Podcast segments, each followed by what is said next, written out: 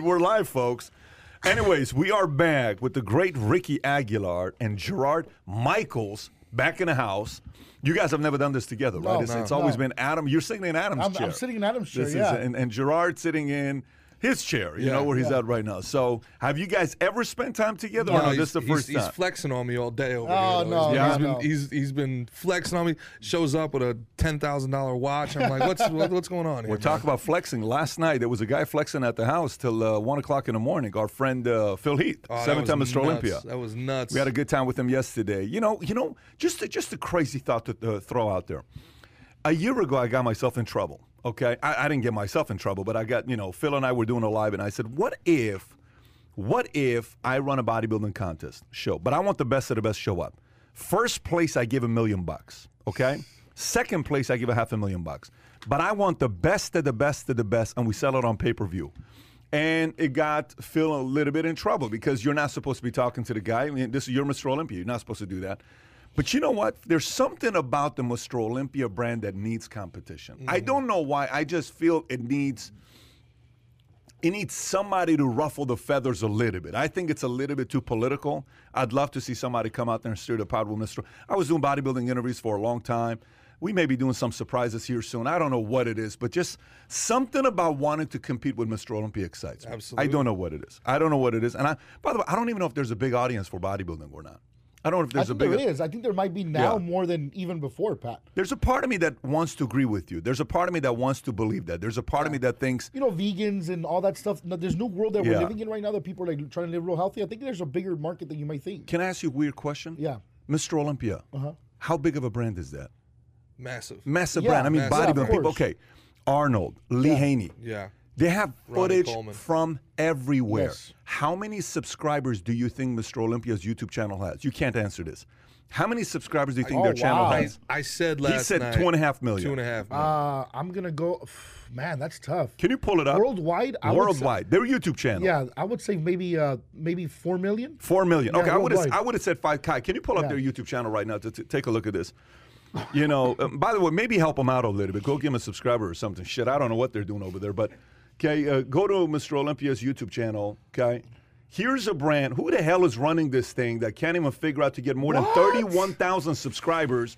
If That's I'm a bo- if I'm a insane. bodybuilder representing a brand like that, you guys got to do a better job marketing. You got physiques. You ever see these guys with apps post a picture, thirty-eight thousand likes? Yeah. These guys Yeah. are posting 48,000 likes. How do you not have a ch- all the footage they own, they don't even know how to market a brand like this. Anyways, I hope the new guy does something about it, Jake. Wood. I've heard good things about him, but uh, I think uh, I think there needs to be some kind of a shakeup there. insane. I don't know, that's just my opinion. competition, man. I mean, look, this is what I was hoping for. I was really, really rooting for Vince McMahon's XFL to actually do something, not to compete with the NFL, but to maybe improve the brand, give these guys a chance to, to you know, Listen, that's one of the best things about capitalism. Look what happened with Rogan and Stelter, right? Let's get right into what happened with Rogan. We got, by, by the way, we got a lot of stories going on. Okay, uh, uh, Gerard's favorite story is the Nic- Nickelodeon story because Gerard grew up hardcore on Nickelodeon. We got to touch up on that. Yeah. Justin Bieber pretended to. This was an actual interesting uh, spoof of what happened, saying this isn't Justin. You got the wrong guy. We'll cover that here in a minute. Chris Cuomo calling Fox News a disgrace. You got uh, Devin Booker. This might be a bad president. Richard Jefferson roasted NBA. I mean, it was Devin Booker stood up uh, and uh, did something uh, very interesting that pissed off a lot of people. Victoria's Secret abandons its uh, dressed angels, saying they're no longer culturally relevant activists and entrepreneurs will be the new faces of the brand. It says, will it work or not? I guess we're going to talk about that and some stuff going on in Chicago. But let's talk about let's talk about uh, uh, Rogan and Stelter. Okay, so Brian Stel- Stelter is with CNN, right? For now. and he's got a show that is plummeted tremendously. I don't know if you're familiar with who Brian Stelter is. He, you know, they call out typically, you know, these YouTubers. They call, I can't believe these podcasters are getting more views than we are. So Rogan decides to call him out. And here's what Rogan said. Let's just read this story here and let's get right into What it. page are you in, Pat? I'm on page six. page six. Got it. Inside Joe, Rogan, Joe Rogan's bitter feud with CNN's Brian Stelter. This is a Newsweek story. During a conversation with political commentator Kyle Kulinski on the Joe Rogan experience, Rogan described a CNN segment about the popularity of YouTubers and podcasts who, in some cases, have more viewers than traditional TV networks. Rogan said of Brian Stelter, who hosts reliable sources, they're describing as if they're entitled to viewers. This is because the market has spoken and your show is effing terrible.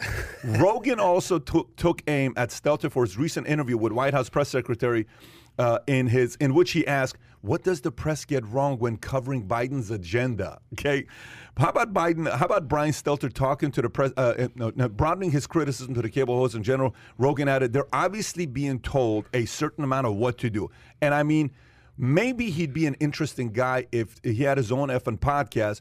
If he could just rely on, on, his own personality and be himself, I don't know. I can't imagine doing that gig. Any of those guys, that gig is a strange gig, right? So you talk about capitalism, Yeah. okay? Yeah. You talk about capitalism. This is the ultimate capitalistic thing taking place right now on, on media. You got these guys who went to the Columbia University. They all did the right way. They got their jobs at CNN, and now Rogan is crushing these guys' numbers. Crowder is destroying them, and they're upset about it. What are your thoughts about that? Oh, let me tell you, man, this is a great time to be alive because the funny thing about it is it's gaslighting more than anything else.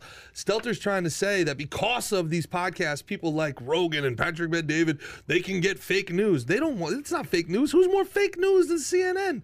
They're mad they don't have control over the narrative. These people are so sick in the head. This human thumb that is Brian Stelter. And thank you for describing to your audience who he is because there's nobody who's ever watched him. They don't know who he is. He is a human thumb. He is a propagandist of the highest of the highest order. And this dude is mad that other people can actually find news and information that they want and they can't just he can't just shove his worldview down everybody's throat. That's what he's upset about. Yeah. what is he saying? He's saying i don't want to compete. I represent i'm a mouthpiece of the rich educated holly educated the rich hollywood elite and you have to take what i give you when i give it to you shut up bend over Who and do take people it. trust more, Rogan or Stelter? rogan Rogan by a mile. Is it even a question? No. no Okay, go, let's go through the list of the guys that have their own shows right Yeah. now. Let's go through the list and tell me who you actually trust.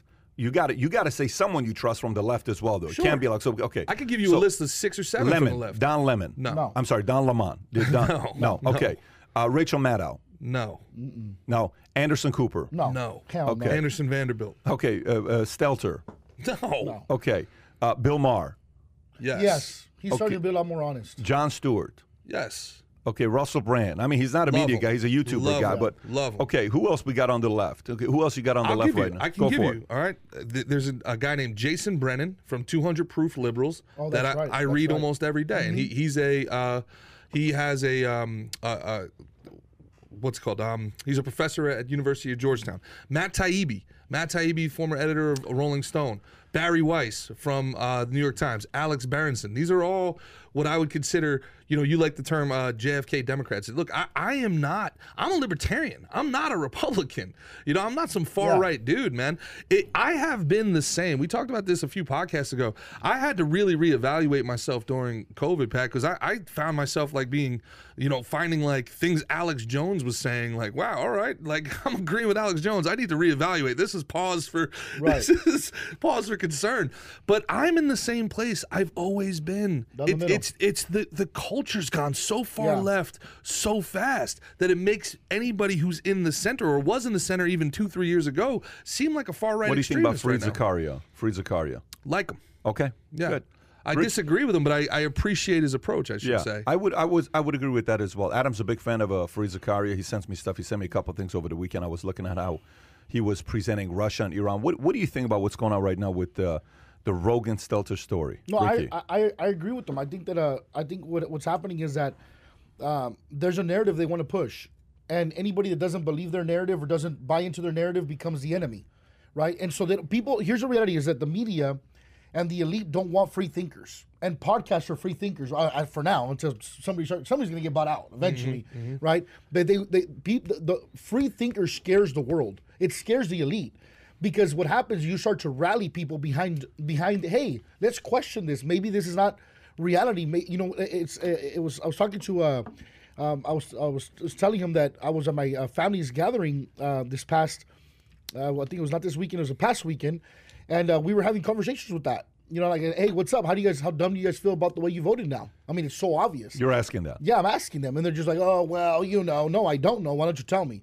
So th- I think what's happening is that people are in a position right now where they are really extremely confused, and the only way to keep them in control is to be able to push your narrative down their throat. But right now, with the high gas prices, with the high taxes, with the open borders, people are like, "Whoa, did we really make the right decision?" So right now. Obviously, you're not going to get people from the far right to come to the left, and you're not going to get people from the far left to come to the middle, uh, or or try to get them to meet in the middle. But you have a lot of people in the middle uh, that are they're like, I wonder what direction to go into, and those are the people right now that those are the new voting block for 2024, mm. and it scares the crap out of CNN, the elite, even Fox, to think that they may lose these people because of people that are thinking and talking freely, and I just think that's where we're at right now, you know, because I think a, a voting block is opening up right now. I really believe that there's a voting block that's opening up. I, I need the far left to come to the middle a little bit, though. I need them to Of come to the middle because course. the thing is, they have power. The far right doesn't have power. For all like the boogeyman far right we're always hearing about, they're not in power. No, they're not. What will get? What? Who's a far right governor right now? No. Who, who's who's a far? What's the far right Yeah. in in you know in in Congress and Senate? Right?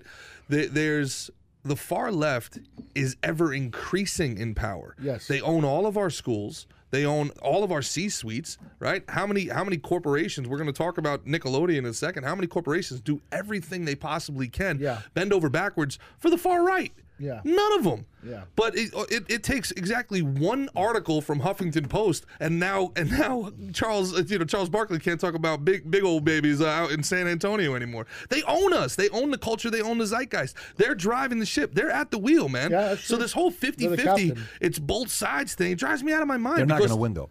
They're not going to win though. I'm telling you, they're not going to win because uh, uh, uh, let, let me let me put it to you this way. Here's what history has told us.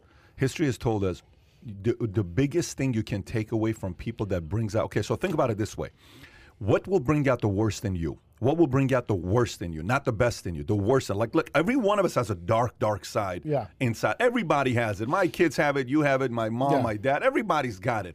But for some, it takes a lot to get to, right? Yeah. For some, it takes a little. For some, they are itching for it, right? What's going to get the worst out of you? trying to control me. Okay. Yeah, What same else? here. Same. Same. Same here. okay. Yeah, 100%. All right. So so let's let's go through them actually. What Kai? What would get the worst out of you? Actually, I want you. I want to ask everybody. endangering David, my family. What's going to bring out the ugliest side of David out? Like you're going to be like hell to the no. We don't even recognize you. Who would? And folks, if you're listening to this, I want to hear from you as well. What what event? What what do you lose? What can be taken away from you? Where we're going to see the worst side of you, David? What's yours? Probably some sort of physical harm to my family or something Okay, like that. I agree. That's one of them. I'm with you there. Uh, Are you same place? Vanessa, how about yourself? Uh, yes. If someone tries to hurt my mom, I would go bananas. Okay, good. You see how you went there, Kai. We're, by the way, our emotions. Have you noticed we're like we're there right now? tense, I'm tense. Kai, how about yourself? I'm thinking. Thinking. Are you really thinking? This isn't a technical question. don't try to act like you don't have a dark side deep down inside where you wouldn't flip. If somebody did something to your mom, who's raised you guys nice, incredibly, if somebody did something to your mom, No, uh, definitely family. Uh, I think that'd be one, or just limiting, like severely limiting what I can say or do. I think. Okay, there you go. So now, so you have to, as you go down the list, so think about, you know, somebody putting a muzzle on you. Like, actually Mm-hmm. think you can't talk anymore. What are you going to do?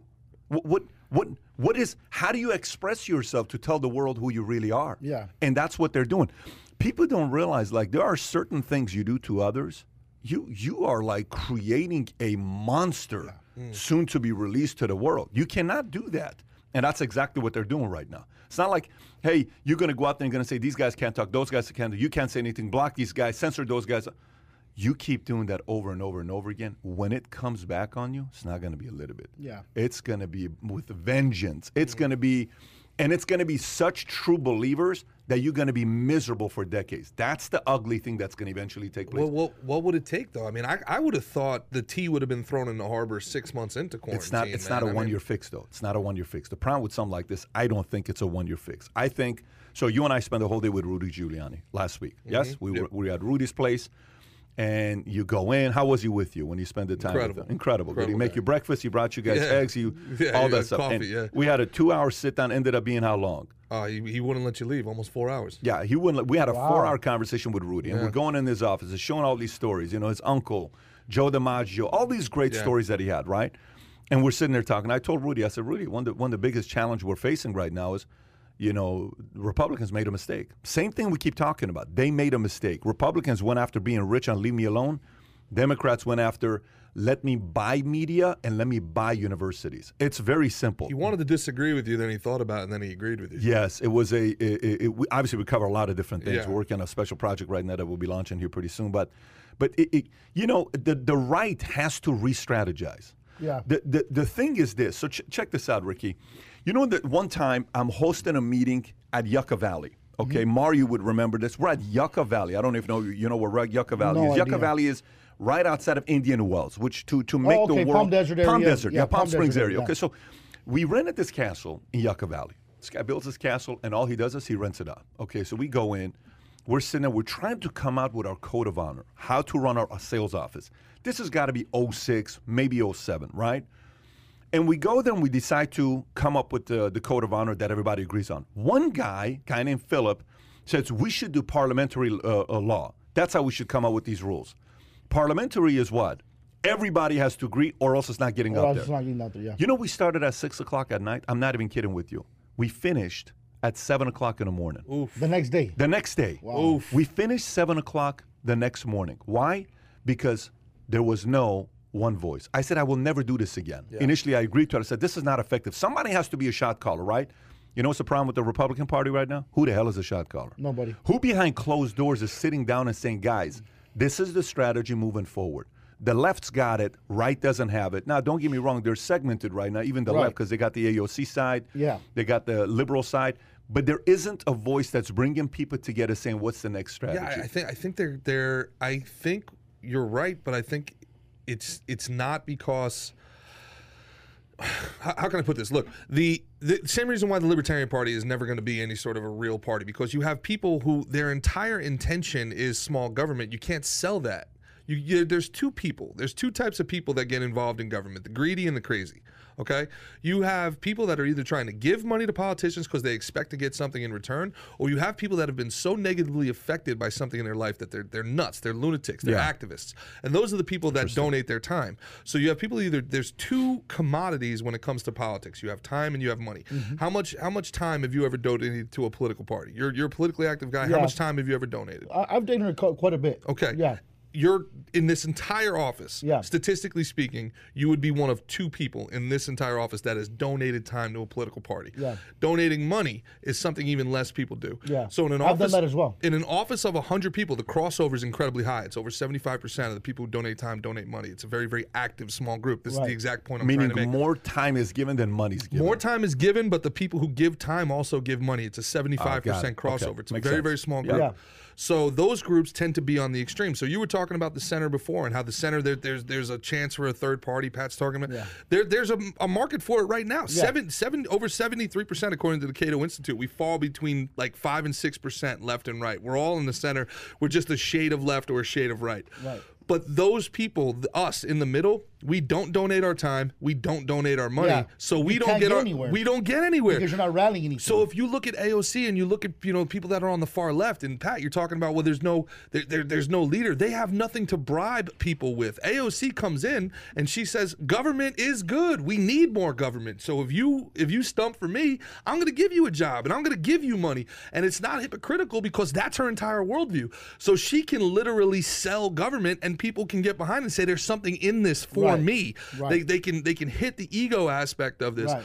if you're a true quote unquote Republican, if you're a true you know small government conservative, if that even exists anymore, if you're Right. not just a you know a, a big government but different type of uh, you know loans to other people, right? If you're a true small government person, if you are a true free market individual. It's very, very hard to get people uh, involved in your cause because there's nothing in it for them outside of ideological agreement Right. right? So that that becomes the struggle. The struggle becomes what's the carrot? What is the carrot for you? I need people on my campaign. What's the carrot for you? I'm gonna I'm gonna eliminate this department. There's gonna be no job you know, for you. You know, you know, it's crazy. Uh, uh, uh, Kai, who, what's that one book we read? The guy who ran Washington for years. What's his name? Uh, uh, James Baker the James third. Baker the third. Okay, great guy, great story, right? They called him the real president of the United States for the longest time. Jim Baker, James Baker, you know, but it's the same guy, right? Is that the guy from the Christian group? Uh, I don't know. I don't know if that's the guy. He was a guy that was a right hand guy for a lot of people who won elections. Okay. He's a chief of staff for I think Reagan. He was he was pretty much he was pretty much Dick Cheney pre Dick Cheney, but he ran everyone right. There's only one thing he had no aspirations to become, which is what The lead, the lead dog. he, he had no.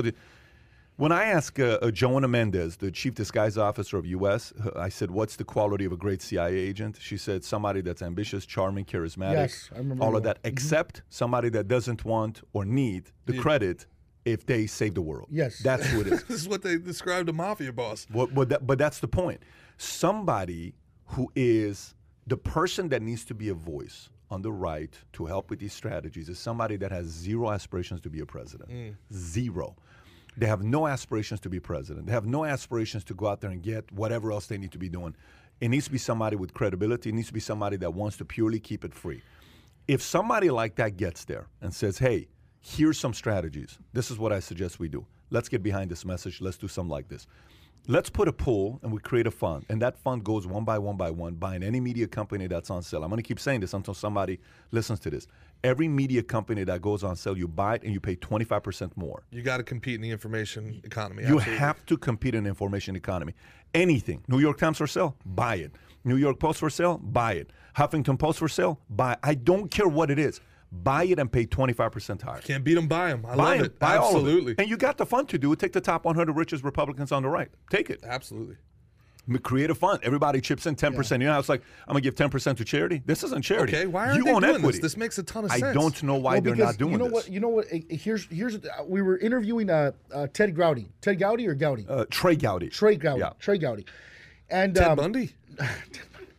and so Ted Ted uh, Gowdy or Groudy. Trey Gowdy. Trey, You're saying it right. Trey. Gowdy. White people's Trey names are so hard. Yes, It's so they are true, yeah. extremely hard.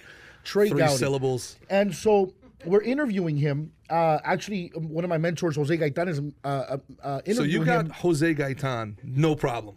What do you mean? Jose Gaitan I'm, got I'm, a, that be- no bro, I'm a beaner, bro. Like I'm- But- if I don't, if I don't get Trey that right, Gowdy. yeah, Trey Gowdy. So anyway, he's interviewing him, and Trey Gowdy kind of he what he does is he he goes into a a, a, a part where he's very briefly says that he retired or he stepped away because he didn't see what he was rallying going anywhere. He was and he was a brilliant. He, you know, the, the, too, the yeah. second to him would be um, I can't remember his name. Um, I can't remember his name. He's really loud. Uh, uh, um, starts with the J. I can't remember his name. God, I love him too. I love watching him. I believe Trey Gowdy never lost a case as a prosecutor. Right, he never lost. But what Yeah. I'm getting at is this: that the ones that do want to rally and want to start a campaign to get people to wake up to what's going on are not having enough backing. No, he quit. So they get Yeah. tired. He quit. Yes, be- specifically because he's like, I can do more good outside of Right, Congress. because imagine you, that. can't, you can't like going Imagine back, that. going back to Pat's point beast, man. is that the fact that he there's no backing. He's a perfect guy for that. By the way, he, it, look, it's so funny you Yes. just brought, I haven't even thought about that. Yeah, Trey He would be the right guy. hundred percent. Mm-hmm. He would be the, because everybody trusts Yes, him. yes. Bring him in. He has no motive. No, His doesn't. motive is he says like, I just want to be with my kids. I want to, my wife doesn't want me to get into politics, but he's a brilliant strategist Yes. behind closed doors. It's- it's I would important for me- to have my campaign if I ever needed It's something. important for me to note, gentlemen, point. for the for the hundreds of thousands of valuetainers listening, that uh, Ron Paul was right about everything. He's always Nah, he's always been right Paul about guy. everything. He's not been wrong. He's been vindicated. He was right about it all. Well, we're going to see what's going to happen there. But let me let, us go to a complete different story here. Let's go to. Uh, pa, pa, pa, pa, pa. I'm going to go to the investment banker labor crunch. Go to page three. Go to page three. We'll talk a little bit business here. So, uh, invest investment banking labor crunch. A junior banker shortage is forcing rainmakers to do grunt work, and firms are lowering the bar for new hires. Business Insider. America is facing labor shortage uh, spanning multiple industries. Banking isn't immune. Just months after junior bankers rallied against management amid crushing levels of burnout, one of the root uh, drivers of the problem has yet to be solved. Banks have too few hands on deck to handle their massive deal loads. As a result, some senior bankers have been forced to roll up their sleeves to work on deal processes that typically would have been relegated to the most entry level employees According to some banking insiders, in some cases the situation has gone to dire that banks have been have had to turn away business. Some firms have easily shed junior throughout the band, uh, uh, which have which have heavily shed juniors throughout the pandemic, have recently been laterally hiring juniors with minimal experience who have a pretty steep learning curve. So. Can you imagine mm-hmm. saying, "Oh my Oh gosh, my we have God. so many mm-hmm. deals, we have to we have to turn them down." Yeah. What a mm-hmm. place to be! What a place to be! What do you think about that story? That's Pay insane. people more money and they will work. My God, am I supposed to feel bad for investment banking firms now that they can't get cheap labor?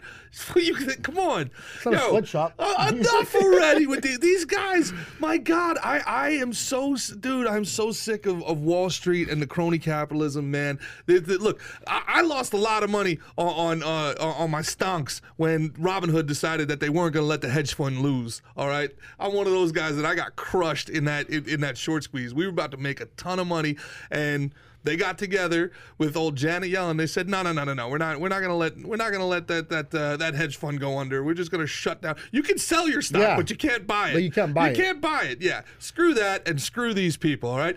You want people to work." Pay them. You want people to do the job. So, really, really well paid people at these firms are crying because they don't want to do this work because it's hard. Then pay people more money to do the hard work. Yep. Enough already. I'm so sick How of these much, dudes. hold on, how much of it has to do with the fact that they're getting paid to do nothing?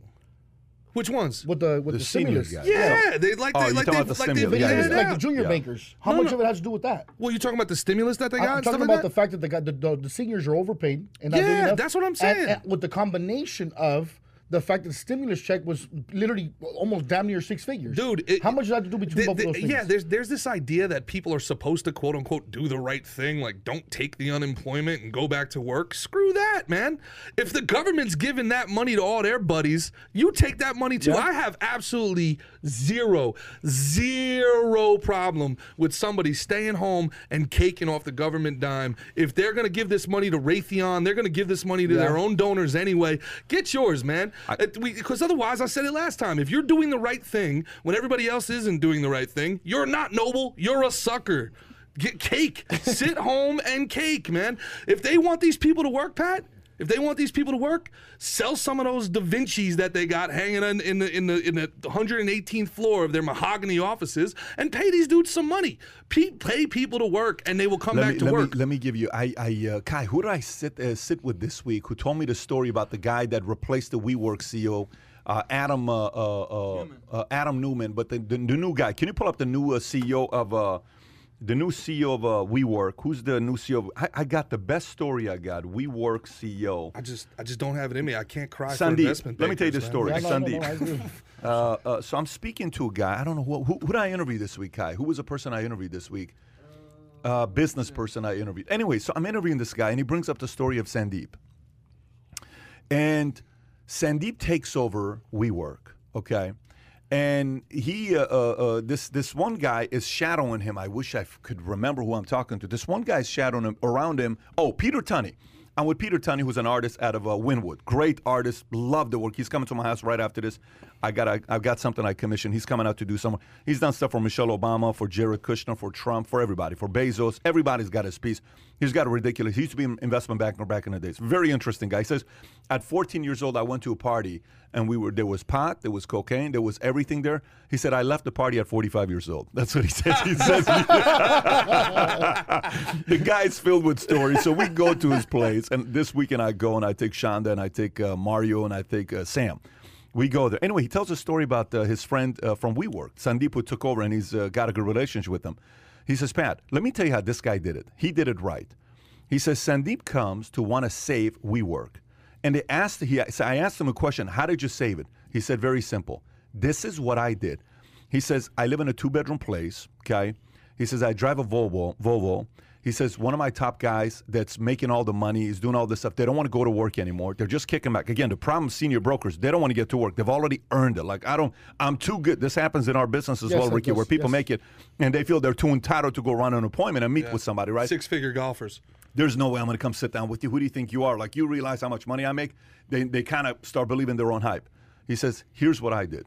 How did you save WeWork? He says, I came in and I knew what my solution was going to be. He said, It was making 2,000 calls a week for one straight year, then I was going to turn the company around. And he says, What was the caller like? He just sat there and says, He sits there right in front of his desk. He's got the call and makes a phone call. Hey, John, this is, he says, I have to make 2,006 minute calls per month and I can turn it around within a year.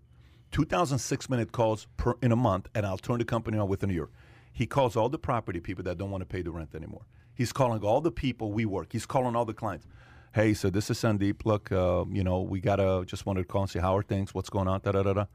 Great, fantastic. Look, we got to get that payment. I understand you don't want to pay it. I understand you're going through struggles, but let me tell you something. You got your PPP. You got uh, the house you're looking at. Nobody told you to buy seven, uh, you know, Bugattis. Nobody told you to go buy that forty million dollar home. Nobody told you to do all that other stuff. You did it. I need that payment to be made, and I need that payment to be made now. Okay, great. He says that's what I do all day to save a company a guy like that in the investment banking world ends up gaining so much respect from the street because he does the work. because he does Yeah. the work. Yeah. There's a reason why he's running WeWork and replacing Adam Neumann. And some guy who's out there, an investment banker who's making a senior broker, he's making a million, million and a half. He thinks he's already made it, Yep. and he doesn't want to go. Here's another guy that comes in. He's worth a half a bill. This guy's going to end Mm-hmm. up being a half a billion dollar type of guy, the CEO of uh, WeWork, right? They're not making the phone calls. Going back to the drawing board, he says, look, running a company is sales. You got to make the phone calls. Unfortunately, in the world of business, many people don't make the phone calls. I'll tell you Ron Paul's story, and then we'll go to the next story. I'm sitting with Ron Paul four years ago. We're in Houston. And were you, were you with us? Or I was, you- yeah. you- So we're sitting with Ron Paul, and, and it was four years ago, and I'm interviewing the guy. And uh, what a genius of a his brain is a very interesting brain, right? And he says, uh, you know, years ago I'm a doctor. I think it was a was he was he delivered thi- four thousand was, babies. this was right after the uh, there was that shooting. His son got shot at during uh, the congressional. Yeah, it was pretty yeah. ugly. But but he used to be a doctor, and I think he delivered four thousand babies. I don't know. I think it's a four thousand baby, the number that he talks about. He says one day I hear about this economist. He says so. I go while I'm a doctor. I go to hear him speak, and I go once, and I go twice, I go three times, I go four times. He says I keep going back to the guy, and he tells the guy I don't know who it was. He says I tell the guy that look I can't get this stuff out of my head, and I want to tell the world about it. What do I do? Ron Paul gave the most ridiculous story. Watch what he says. He says, The guy told me, Ron, don't worry about it. He says, When you believe in a real cause, when you believe in a real cause and it's not fake and you can't help but talk about it, it's a crusade, you can't help but talk about it, don't worry. The right people will eventually find you and give you a platform. Wow. What a statement, right? Yeah. And look at the guy what he did. He raised six million dollars on MySpace in 24 hours, and that became the at 69 years old, and everybody realized Yeah. raising money is on social Bernie media. Sanders so Ron stole Paul, his whole campaign, Exa- and yeah, nobody exactly. even it stole the whole love and everything like that. Love revolution. He also said something else in that that was really brilliant. Um, that he, you asked him what the problem was. This might have been off air while we were setting up the cameras. He asked him, you know, what, what what's the problem in Washington? Like, why why can't people Yeah. get together? And he said, everybody's a lawyer. They're trained to win. Oh yeah. That no, he said that. That's it. He said that. So oh, they, they they don't care if they're right or wrong. They're Right. they're literally trained winners. Right. They're trained to win no matter what. He said that's you go to law school to learn how to win. Right. That's literally it. Not to negotiate. So yeah, so he's a doctor, Yeah. and then he was describing to you that there's maybe like four other businessmen, and there's one guy from MIT, and then everybody else is a lawyer. So you have two people. Then they're, they they can tell you, you know, over dinner, like, hey, look, you're totally right about this. We this is something that we shouldn't do. And then the next day on the floor and be like, we have to do this. This is for America. They, it doesn't matter. They just they're there That's to win. And he he thinks because they're lawyers. There's not enough of a of a cross section. Right. Uh, there's no te- you know, there's no teachers in in Congress. There's no farmers in Congress. There's no entrepreneurs. Barely entrepreneurs. You know, if you even if, if you want to count, you know, Mitt Romney, I mean, he he cuts people up and chops them in half. You know what I mean? He's he's not a he doesn't build businesses. He actually made his entire career on tearing them down and parting them out. He's a he runs a chop shop. You know what I'm saying? So not that you would know anything about No, that. I Forgive I me, would know sir. Yeah, nothing no, about yeah. that. But yeah, so I I mean that Yeah. that's that's part of this interesting thing as well. You know, when we keep every time I listen to the podcast and your value tainers, you know, they they their their comments are great and they're always something to the effect of everybody wants consensus. Yeah. Pat's always talking about the left and the right have to come together. The people online respond to that. And it's not that we're like in some side some sort of isolated echo chamber where it's like, hey, working together helps. Like every human on earth knows that working together is better than, mm-hmm. than than you know going head to head with each other. But there has to be some sort of examination of the functions at place that pre- preclude us from being able to do this. Yeah. Like, why can't we get together? And this is one of the things Ron Paul said that I thought was really, really salient. They're they're lawyers. They're they're not here for consensus. You think his son stands a chance? no, he's No. made too many enemies, calling too many people out. I like I like Rand Paul. I do. I like Thomas Massie. I like Tulsi Gabbard. You know, I like the the the. Who's these- the biggest enemies created? Is Fauci one of the biggest enemies, or no? Oh There's my bigger God, enemies. Has to be. Has to be.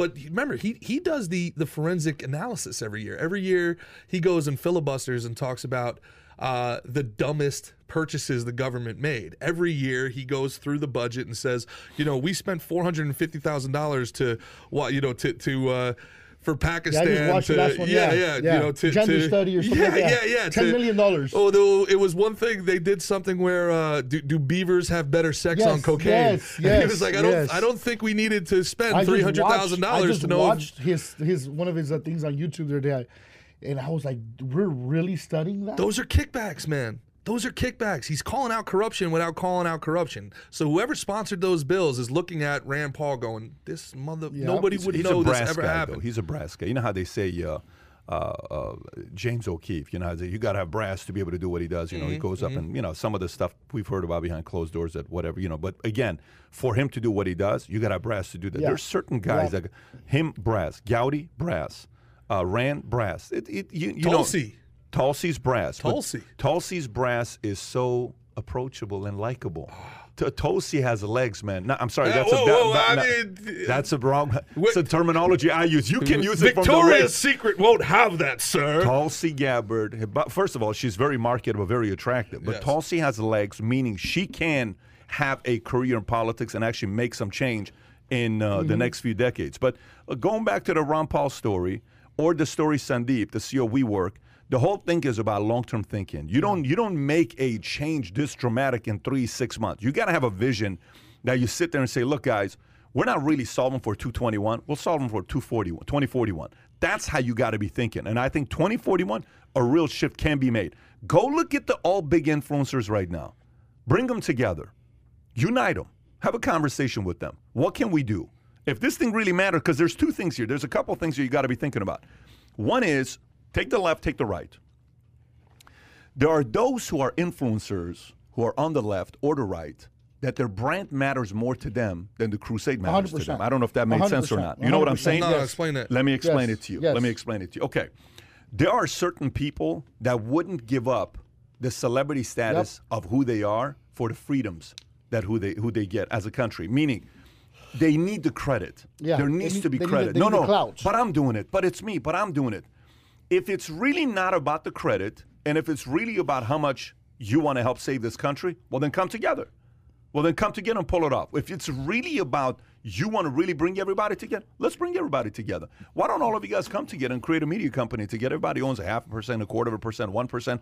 Get, I'm talking about the big, big, big dogs, like have millions on top of millions of followers. Go But build you- something but- together. But you know, Pat, uh, to touch on that point. the money's not going to be hard to raise. No, it's not going to be hard to. Raise. But you know what? That like to touch on that point though, is that's what Politicon is made for. Politicon is made for that, and and and like for example, uh, Ben Shapiro uh, offered uh, AOC ten thousand dollars to debate. She won't do it. Yeah. So if you really believe in what you're talking about, uh, why aren't these liberals going on there and actually debating? Because they're, they're going to fall apart. So I agree with where you're coming from, Pat. A 100% I agree with that. The issue is some people are not showing up to the table when you're getting called out. But AOC's low hanging fruit. Why didn't he bring on Noam Chomsky? Why didn't he bring on? No, no, I agree Yeah. with you, but but she's the loudest mouth. So if you're really gonna push, like she She's went the to the board, loudest mouth. she so, so you got to go after the loudest mouth. Does that make sense? So like for example, Mm-hmm. when Trump was president, she went to the board and there's a picture of her crying. Yeah. Right. Okay. Yeah. Then Biden's president. It's climate change because of the immigration problem. Can you Okay, that but- up? but Can you in pull that picture? fairness- of AOC I- I crying could not border. believe it. Please, bro. I am begging you. Please don't make me defend AOC. I beg you. Well, she- but she- she, did, in fairness, call out Kamala Harris and Joe No, no, Biden I for how to agree handle it. with you, but what I'm telling Yeah. you is that she's blaming the border issue on climate change. There's a video on I her know, on yeah. Instagram doing that. Like this is a hoax. This is this is BS. She's got called out so many times. Candace Owens calls her out right there. You know what I mean? So it's like, and so like the whole thing with her grandmother. She- oh, that that's nuts. Come on. that's If nuts. it's really with the about abuelita, they're gonna give you $100,000. she made she made a million and a half off merch because capitalism's awesome. By the way, right. she makes a million and a half off merch. Is my grandma can't eat. But you're gonna blame Trump. Buy her an empanada, dog. Shit. when Puerto Rico's been one of the most corrupt seg- segments uh, America's had for years. But- Because it's Trump, it's just ridiculous. So, so whenever Mm-hmm. So, she, what I'm getting at is that whenever she gets called out, she doesn't show up. the Latin American community, not that you can speak for the entire Latin American Of community, course. but it, it, it's very, very interesting to me that how fervently Democrat a lot of them are, but their belief systems from It's the people that I know, it, it, like all the way through and through, hard work, faith, family, you know, like that's, you know, this is not exactly. Brother, it's, ve- it's very simple. It's very simple. The land community only votes Democrat for one reason and one reason only. It's because they want or they think that voting Democrat is going to get their tío Pancho to come over the border and get a job here. That's it. When you talk about the actual views, alignments, uh, vision of the Hispanic community, it has it is the opposite of the Democrat Party. It is the opposite of the Democrat Party. But all you have to do is grab one subject. For example, with the black community, you grab one subject, which is what is what's, what's that one subject? Racism. Racism. Yeah. With the Hispanics, immigration. You got them. The rest, eh, they're blinded to One issue else. voters. It's a one issue voter. One issue. Though, though um, Trump uh, put uh, the NCAAP on a ten year on a ten year uh, plan, but Obama had it on a year to year funding. Though he created the First Step Act, which released four thousand prisoners from nonviolent offenses, which seventy five percent of them were black. Mm-hmm. Though the lowest unemployment for Hispanics and blacks were under Trump. That's just facts. People don't have to agree. Facts don't care about your feelings, people. I just hope you guys understand that. Okay, these are facts. Get fired but, up. But yeah, because it's bullshit. Yeah. So what I'm getting No, at like is that it. what I'm getting at is that, but all you have to do is bring up racism, and you do that, boom, everything else goes out the window. Yeah, but, Mm-hmm. yeah, but. So it's like yeah, 99% of things, one but, Mm-hmm. and they'll literally vote for one person. The Hispanic community does the same thing. Like I, I was having a conversation with Hil- when Hillary Clinton pulled out the hot sauce and Yes, did that, did that, yes. did Like that, that the- didn't the win you suavecito, over? No. And, and for example, like, and, and I'm gonna we're gonna move on right now. What what my we're, we're that was that was ridiculous. So so I'm I'm I'm I, I love love I this love Cholula. I love my in-laws like to death. Right. I, I shout out to my in-laws. I love them. They are they are like parents I never had. Right. I love them. They, they're just the greatest people. They're just great people. Right. And um and they're very open to, to, to listening. So I when I go to their house, I'm hammering them. And I'm like, the TV's I'm like, that's bullshit. That's a lie. That's bullshit. Like the whole time the thing is mentiras, uh, mierda. Like I'm just throwing shit at the TV the whole time. I'm like, you just, it gets to a point you just change the channel, right? And so they believe me because they trust me. Still, and, and, and I'm- I'm not against it. I don't want to be one of those. I'm not against it. I believe your body, your choice. After we told them and I showed them all the information on not to get jabbed, right? They still went to get jabbed. And I said, why if I showed you everything? Because the problem, Pat says this all the time, it's the last appointment of the day. Their last appointment of the day is Univision. It's not me. So I can say whatever I want for seven hours. The last two hours before they go to sleep, they go to sleep with that in mind. So they went to go get jabbed.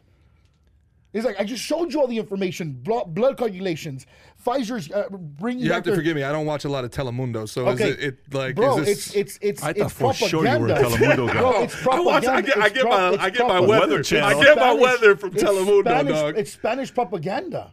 Uh huh. It's propaganda.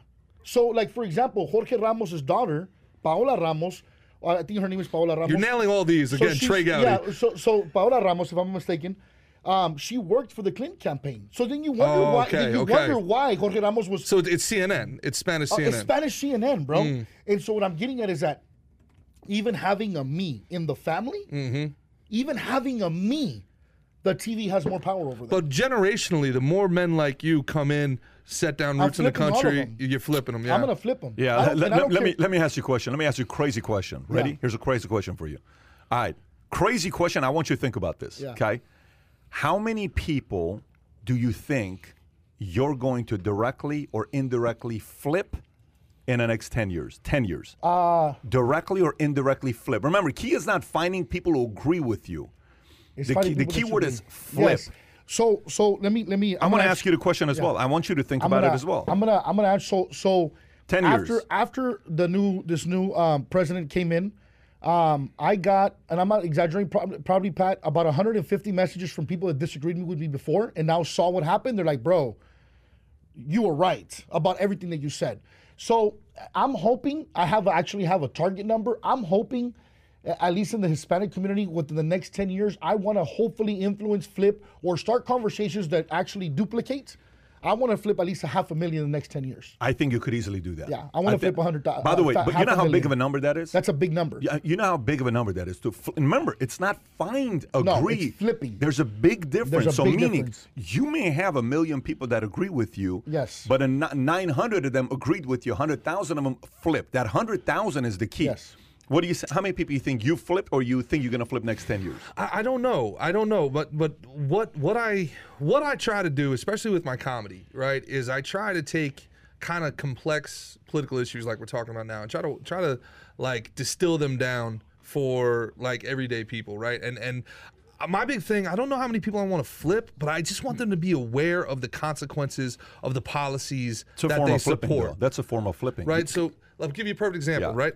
So, you know, if, if somebody says something that should be illegal, okay? A lot of people say, well, that should be illegal, and they don't understand the consequence of what exactly Yes. they're saying. Yeah. So what I'm saying is, is like, okay, if that should be illegal, what you're saying is, is if I do that, then a man with a gun should come to my house and hold it to my face and say, get in that cage or else I'm going to kill you. That that's what that is, right? So like every new law that we create, I just want people to understand like okay, you're creating an opportunity for for somebody to say Do the same to you. Exactly. Later on. And and I'm gonna I'm gonna kidnap you at gunpoint. I mean, really, that like that's what being arrested is. Being arrested is the state kidnapping you at gunpoint. Now, maybe you deserved it, maybe you didn't, but that is what being arrested is. Be very, very clear. So I try to describe that to people like being arrested is being kidnapped at gunpoint by the state. You know what I'm saying? So whatever law we create, like maybe you don't want weed to be legal. You have your reasons for it, and that's fine. But should somebody really be kidnapped at gunpoint for having a plant in their possession? I just can't abide by that. Yeah. Right? So there's things that should piss you off. I don't think everybody should be able to, to come to the barbecue. You know, not to get too deep into it, but you know, you, you kind of talk about my body, my choice before. Like I think uh, an abortion is the absolute worst thing somebody can do. I I, I, I personally am so far against it, but I don't think it should be illegal because it's not my choice Yeah. for other people to do I what they do. you. I agree with right? you. And when you make something illegal, I don't think it stops. I think somebody that's that There'll desperate, be a black market for it. they're gonna do it themselves, and Yeah. then you create an entire course. environment of, Of. Yeah. you. You said the quote. What was the the Abraham Lincoln quote you told? Uh, um, Abraham Lincoln quote you gave I Rudy mean, it's, Giuliani. It's, uh, it's the whole thing is uh, the uh, uh, uh, meaning do do not let. Um, it's the whole industrial, uh, the military-industrial complex that uh, Eisenhower had, which is they used communism against anything else, which means the same things that they fought for. Lincoln gave the same thing. It's obviously a longer paragraph to read, but It was it was about uh, prohibition doesn't actually stop crime; it creates crime, right? Creating a prohibition doesn't stop Yeah. the crime; it creates criminals out of people who weren't criminals, and that that's my thing. So uh, I'm kind of avoiding your by, by answer. the way, you I know what that means. You, you know what he means when he says prohibition. Like, of course, you you know, are restricting it. You're yeah, stopping. and it. look You're what going it happened. It's And they, illegal. are going to do it anyways. Yeah, it was illegal, and now, like, you know how many people go about, like, just the other day, you come into house. How much liquor do we have right now at the house that we have to fill up the cellar? The fifteen hundred. No, honestly, how much? You have you you you've got a nightclub's worth of booze. man. If you see what's in the house right now, right? I would be And you don't even drink it, yeah. I would be arrested 50 years ago for the amount of Oh, liquor I have in my of house right now. of For, course. you for- would have spent the rest of your life in jail. I'd be in jail. It- for the rest of your life. You got to understand for the rest of your life. That's the part of like you're taking Yeah. people's lives away. Especially you talked about Yeah. non-violent criminals. We talked about Ross Ulbricht. We talk about why? Because he stole money from the government? Because the government didn't get theirs? This this so again, I'm not out here to flip people. I really am not. I'm not out here to flip people. All, all the tolerant liberals that that you know that, that are in your comment section that every time I say something they, they they don't have an answer for and they just call me fat. You know what I'm saying? Like that's I'm not here to flip them. Although I do thank you for your positive bullying. I'm down like 20 pounds. So thank you You guys. do, I- you, you do look good. Thank Yeah, you, brother. yeah, thank yeah, you. It's, look uh, so thank thank you, tolerant liberals in the comments for Phil, your he fu- gave you a shout out yesterday Yeah. when Phil said, "I didn't know you." He said, I, said, "I guess you could do four plays, but 525, and that's respect. I'd tear a peg if I did cool. 525." But the point I'm trying to make, man, is more than anything else, I'm not here to flip. Well, let me give you a I question. I just want them to understand Here- what they're what they're advocating. from a guy from the outside that all I look at, I like data and results. That's me. That's how I'm driven. I like data and results. Meaning, uh, Ben Simmons scored five points yesterday. Okay, he's got to get traded. Done. Doc Rivers couldn't answer the question because he didn't believe it, right? The, the Philadelphia 76ers should be going to the finals right now, but a Trae Young beat him. Embarrassing in game seven. Shouldn't be happening. And now, Durant lost because he had a teammate that's probably the worst teammate in the NBA, which is Kyrie Irving. He shows up when he wants to. Harden was hurt. He pulled it by himself. He almost beat Milwaukee single handedly Yeah. without any help. Yep. He did by himself. So Durant is not leaving the playoffs with anybody giving him criticism. Durant's leaving the playoffs. Everybody's saying everybody's saying he's the greatest player in the league today, right? Mm-hmm. Today, right. So data. Yeah, Ben Simmons. Guess what? You suck because your attitude sucks. Your attitude absolutely sucks. He has this attitude about himself that he doesn't have to improve on anything. That's the biggest challenge with him. This guy could be the next LeBron James. This guy could be the next face of the league, but he doesn't think he has any area to improve in. That's a weakness. Let's talk data. Here's data for you. Uh, historically, who in your life shifted your way of thinking? Give me three names. Who in your life that you think about In shift, what, in what part of say politics, capitalism, you way well, of in, po- thinking? in politics and po- capitalism was you. You Okay, so yeah. okay, give me Yeah. two other names. Who in your life got you to think of certain things? It could be spiritual. Yeah. It could be marriage. It could be finances. It could be business. It could be politics. Who flipped you? Does it Who- have to be somebody I met, or is it, can it be somebody No, I not read? at all. Could be, could be, read? could be a distance. Yeah, could be a Milton Friedman. I've never Yeah. met Milton Friedman, Yeah, right? yeah. Who who could it be for? Who's it for you? Flipped or just influence in general? For you to say, "Damn, that makes sense." You know what? Maybe the way I'm like thinking right now. Switch my is- ba- way of yes, thinking. Yes. Oh, okay. Uh, to me, uh, for for uh, on a personal level, to be a little bit more careful with my decisions and who I'm around, I'm gonna say it's gonna be my grandmother. Okay. She's like very like, hey, be aware of who's around you. Not Yeah. everybody's your friend. Because I used to be very um, trusting, you know, very not like trusting, but like you're young and naive, so you think everybody's out to help you. Uh, with politics and, and uh, with politics and capitalism, obviously it was you. And then um, as far as uh, uh, taking things a little bit more uh, to a, a, a whole nother level of um, of uh, uh, making a um, how can I explain it? Uh, making it a uh, an actual um, career, not career, but a, a um, making a, a bold move and a statement. I think to me is going to be my buddy Jesse with Lexit. Like, hey, we really need to push. It's not just you believing and your perspective on what's happening with America. We need to drive this to the Jesse. Jesse from So Lexit. so so yeah, from Lexit movement. so Mhm. PBD, Yes. Jesse, And grandma. grandmother, yeah. Okay. Who's for you? Three names. Um, well, I, I don't know his name. It's crazy, but one of the most influential moments of my life was that Navy SEAL gave the speech uh, when I was with the Cardinals. Got uh, it. And And you told me that story. That's that sick. that was a, that was one of the most. Yep. That was like transformative. Uh, you called it the best motivational speech you've ever heard, and you've heard thousands. yeah, and it, it Tell was, everybody since they're listening, could be good for them to hear it. Okay. Um, all right. So when, when I when I was in the minor leagues, one of the things that they they do is they have these. They bring everybody into an auditorium once a week. Uh, I, I imagine similar to like you know sales executives, and they give these motivational speeches, and they have these speakers come in, and they get you know a, an hour, and it's normally horrible. It's normally the worst hour of your entire week. You got to listen to this guy. You know, try hard. If you're not working hard, the other guy, blah blah blah blah blah. And we're like, yeah, we don't, we get that. And they're like, we didn't get here by not working hard. understanding that, yeah. jerk. Yeah, but there was one guy came in. He was a Navy SEAL. Normally these guys wear suits and everything like that. This dude was in t-shirts, jeans, and flip flops. Kind of a little dude, like not like what you would expect a Navy SEAL or whatever. And uh, he stands up and he's like, "Who here has heard uh, pain is weakness leaving the body?" And we're like, "Here we go again." He's like, "That is the dumbest shit anybody's ever said out loud." And we're like, "What?" He was like, "Who here has heard that if you're not working hard, somebody else is going to outwork you, and, and when you meet them, they'll win?"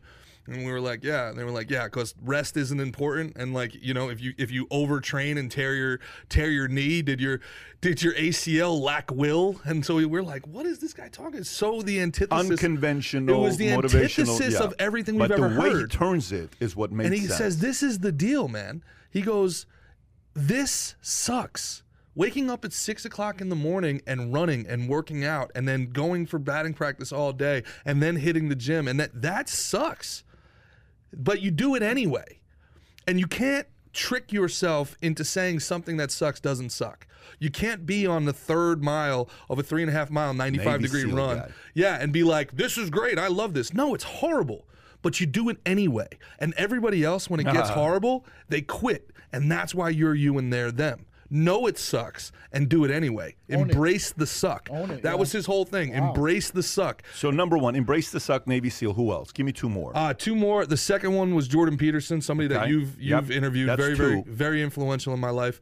And the third one, it probably isn't one person. I went into college a pretty liberal dude, very anti George Bush, very anti uh, uh, blood for oil. It was all the liberals in my college that were doing like performative stuff, and I was like, man, I am definitely not one of them. So It's crazy. You've told that story as well. Watch this here. So watch this here.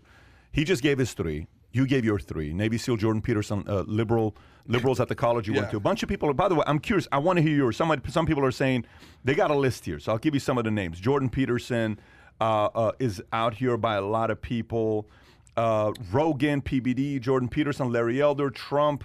Uh, Larry Elder's uh, badass. I Pro- love Larry Prophet Elder. Mohammed, a guy said that's Nice. Anas. Uh, Wow. Wow. We have Anas. That's interesting. Thomas Uh, Sowell, uh, Thomas Ben Sowell. Shapiro, Ben Shapiro. Tim Cast, mom, brother-in-law. You're hearing all the list of Friedman, Reagan, Thomas Sowell.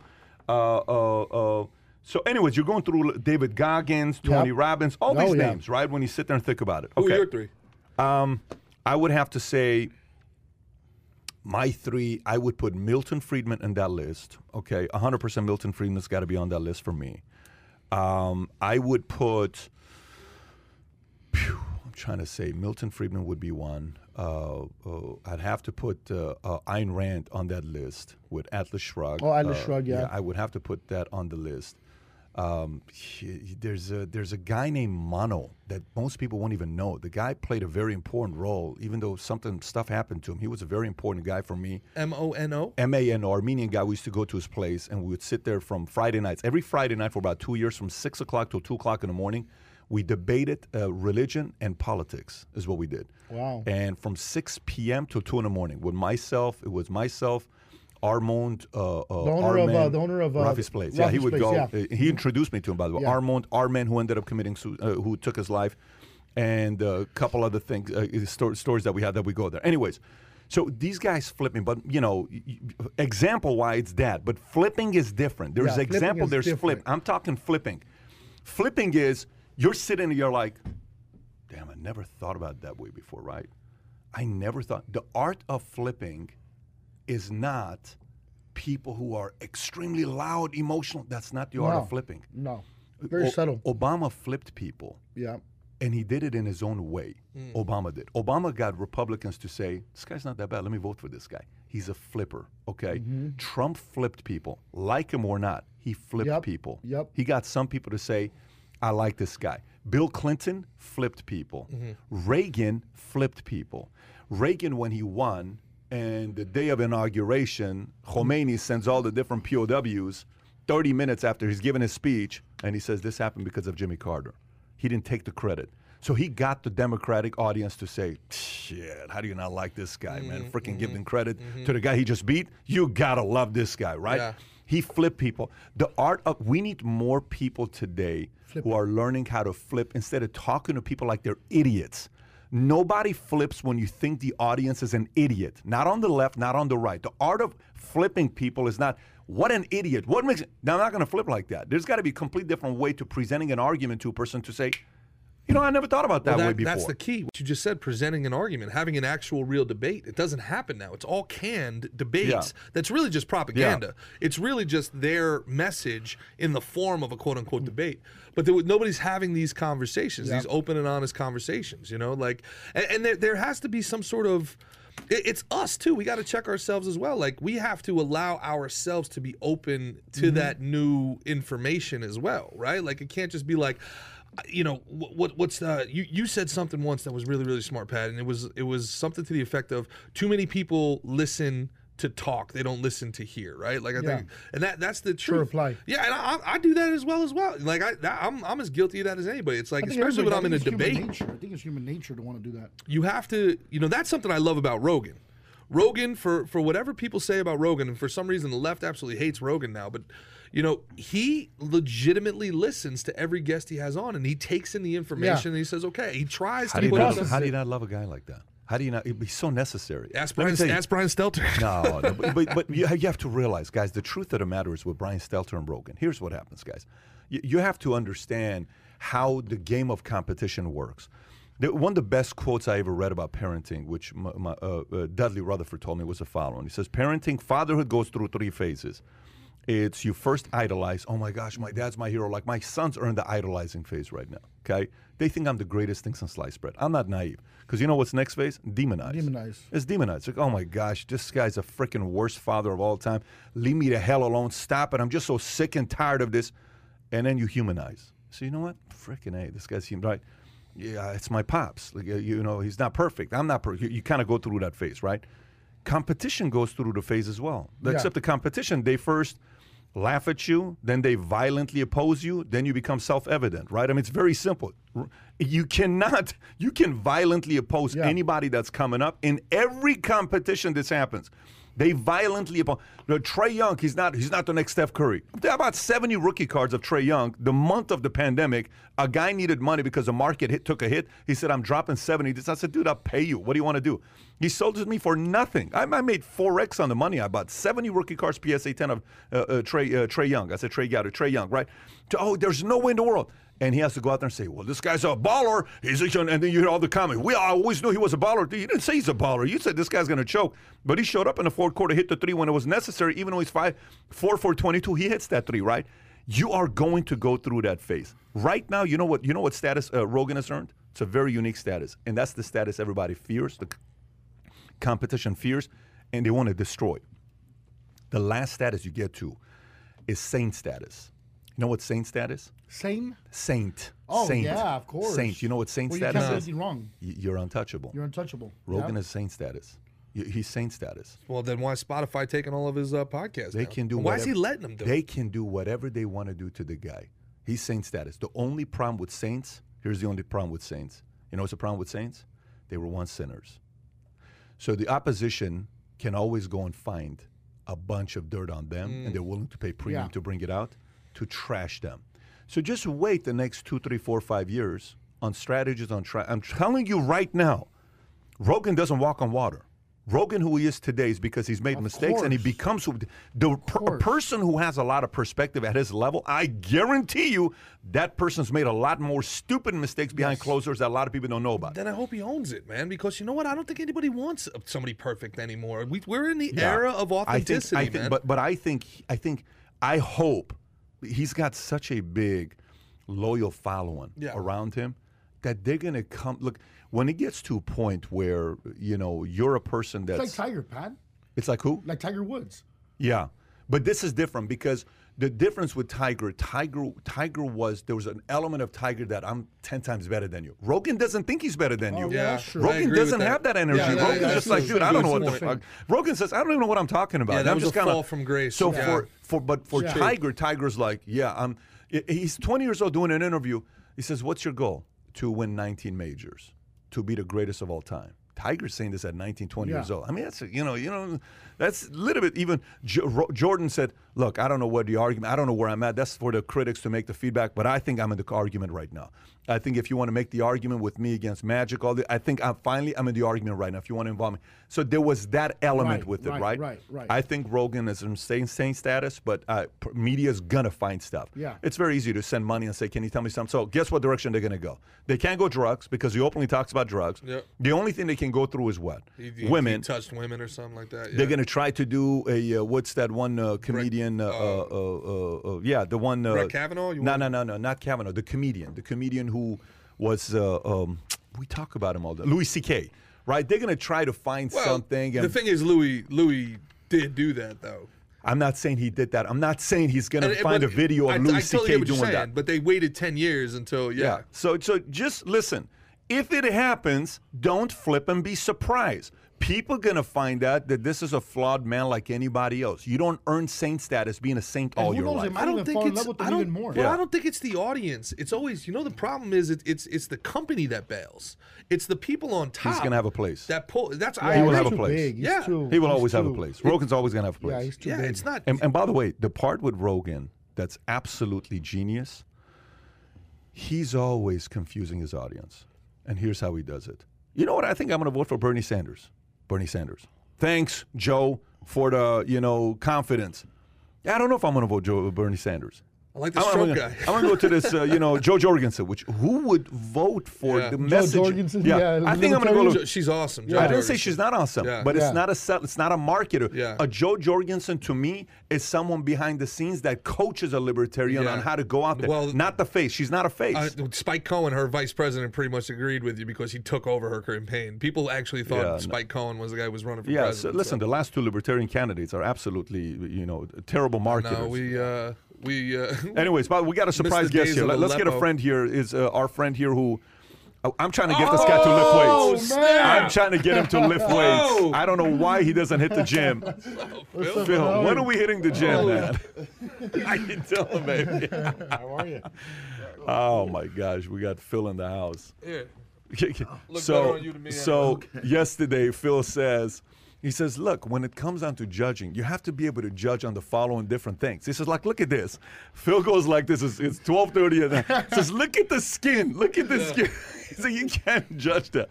How you doing man? How you feeling? I'm great. I'm yeah? Great. Yes. yeah uh, did you hear the opening about the, the you know my uh, uh, taking shots at Mr. Olympia or not you didn't hear that part at the beginning so I don't want to get you in trouble just, just so if, if anybody from the Olympia brand is listening he is he is not in agreement with me this is me saying it I stand for my opinions he has his own opinions but uh, it's good to have you in Florida No, thank you. It's great to be here. yeah how's it how's it feel man being in Florida how, how, how you doing I think I need a change. yeah Yeah. I think I'm excited to hear more about the change Yes. And I think a lot of people are curious to know what that change is. Mm-hmm. But we, we know the change, but some people don't know the change. But it's going to be exciting to talk about the change. Absolutely. For the right time. When the right time comes, we'll talk about the change. Ricky, change. you have any idea what the hell they're talking about? I have no idea what you're talking about. I'm just here pretending like I know what they're talking about. oh my gosh. Yeah. So it's uh, it's uh, we were just right now. We were just right now. What happened? Mike, put it closer. Okay. We were just right now. Uh, and by the way, got to tell you, man, you, you bro. Even though how long has it been since uh, you competed? September? No, De- December. December. December 18th, birthday. Mm-hmm. Right on your birthday. Yeah. And you still do. You still look really good. Yep. Yeah, seven time, man. You ain't gonna lose it overnight. crazy. yeah, true. crazy to have that going on. But uh, what do you want to say, man? What do you want to say to people? What's on your mind right now? oh, right now, I mean, obviously, we're living through an interesting time, Yeah. and uh, I will use one of your lines and say that the future is very, very bright, and especially for those people who know how to respond to the call of action right Yep. now, and they have to figure that out for themselves. But they once they figure out that why and dig deeper and deeper and deeper, almost to the, where emotions come out, mm-hmm. they can then develop those strategies necessary for their own level of personal greatness. And I, you know, I've been traveling around now, and I've been meeting a lot of different people, and they've been feeling the same way. So I'm really encouraged to, you know, spread more positivity to everybody, letting them know that, you know, with the world opening up, especially in America with gyms, thank goodness, because a lot of people are uh, dealing with their mental health. That uh, you know, they just really have to stay positive and you know continue the good fight. Yeah, I mean that's the that's the one big thing. When, uh, by the way, one story I have here. The story was uh, that uh, the shutdown. Did you see that story? Do we, Kai? Which story is? Did you put the story up with the lockdown? Did, yeah, there you go. Harvard data. Matter of fact, I'm just going to read that right now since you brought page that up. you because five. Go to page five. Page five. I think this is a story that Phil just kind of brought up right now. New Harvard data accidentally reveals how lockdowns crushed the working class while leaving elites unscathed, right? This is a Foundation for Economic Education. New data analysis from Harvard University, Brown University, and the Bill and Melinda Gates Foundation calculates how different employment levels have been impacted during the pandemic to date. The finding the findings reveals that the government lockdown orders devastated workers at the bottom of the financial food chain, but left the upper tier actually better off. It's interesting that the lockdown was to protect the bottom, but it actually ended up hurting The bottom is what it did. The analysis examined employment levels in January 2020 before the coronavirus spread wildly, before lockdowns orders and other restrictions on the economy were implemented. It, compare, it, it compared them to unemployment employment figures from March 31st, 2021. Here's the data. Employment for lower wage workers, defined as earning less than $27,000 a year annually, declined by a whopping 23.6% over the time period. Employment for middle class wage workers, defined as earning between 27 to 60 grand, declined by 4.5%. However, employment for high wage workers, defined as earning more than 60K, this is not even millionaire, by the way, Yeah. above 60K, actually increased 2.4% over the measured time period, despite the country's economic turmoil. The datas are damning. They offer yet another reminder that government lockdowns hurt most those who could aff- least afford it. Man, you talk about gyms. I, I can't even tell you how many people were calling saying, "Where the hell do I go to work out?" Our office had a gym. People who had no gym mem- had gym memberships other places that were shut down. They were coming to the office to work out on the weekends. At our office in uh, in uh, Dallas. I mean, hell, I didn't have a gym, you know, getting ready for the Olympia. Luckily, I was able to sneak in with a key and literally had to train with the lights off and parking down the street so then no one could see me, you know, training during the day or at night. My question would be, how can I look like you without needing a gym? I think that's the real question everybody's asking, right? It's, I'd love to look like Phil. He, he but just he I- just implicated himself in a felony as well. by the way, yeah, thanks for that. Yeah. Gerard, you look like you want to say something about this. Oh man, I should let everybody else go first because I got, I feel pretty strongly about this one, man. Tell us, tell us what you're dude. thinking. Look, th- this is this is endemic of a, a, wider societal issue. The the elites have, have are so far gone. They're so far gone from the reality of everyday life. You know, this is these are people that you know when they were shutting down the coal mines, they were like, "Well, just learn how to code." Why won't these guys just learn how to code, man? They're 45 years old, 50 years old. They've been working in a mine for 20 years, and you're like, yeah, just just go to DeVry and learn how to code, get a job in IT. They work remotely. These are people with high-paying, six-figure jobs that all they need is, is high-speed internet and they can work from Aspen. And they're like, well, who cares if I don't have to go to an office? They don't think about the office building supports the dry cleaner down the block, supports the pizzeria down the block, the barber down the block. There's an entire ecosystem that is around supporting them, the high wage earner. But they've been they've spent their whole life going to private schools, going to you know the, these high-end Ivy League universities, and then they go to these Google campuses. They've never been around quote unquote normal people. You know, this is where you get this Gal Gadot, you know, and all these Hollywood elites thinking they're going to cheer us up during the, the quarantine, like you know, singing that song. Imagine like we're in this together, guys, and it's Malibu in her backyard with a twenty thousand square foot house, and I'm sitting in here in a one bedroom in Jersey City above an Indian restaurant, going out of my mind like we are in this together. We are not in this the same. An Indian Get the restaurant. Hell, get me out of this. I'm smelling curry Curry. 24 7. Get me, Gal Gadot. I swear to can God, only imagine if you that. sing one more time, I am going to. Ooh. Same thing. So they got a Tillis gym in Jersey. Brother, oh, bro, they shut down the gyms and the churches during a pandemic so we can't be healthy spiritually, emotionally, or physically, but they kept the liquor stores and Burger King open, man. Like, come on, bro. This is what I'm talking about. This is a let them eat cake moment. This is why I love Gerard. I love data. So I brought Billy Beane to one of our events. I Oh, don't know yeah, what it was, two years ago or three years ago. ago. Said- Two years ago. I brought Billy Beane to MGM. Yeah, and Yeah. w- but I, we only did it at the MD meeting. It was only the brokers meeting. It wasn't for everybody, right? And I'm i- interviewing uh, uh, Billy Beane. He says, you know, when you're winning, you love data. When you're losing, you hate looking at the numbers because it's not the numbers' fault.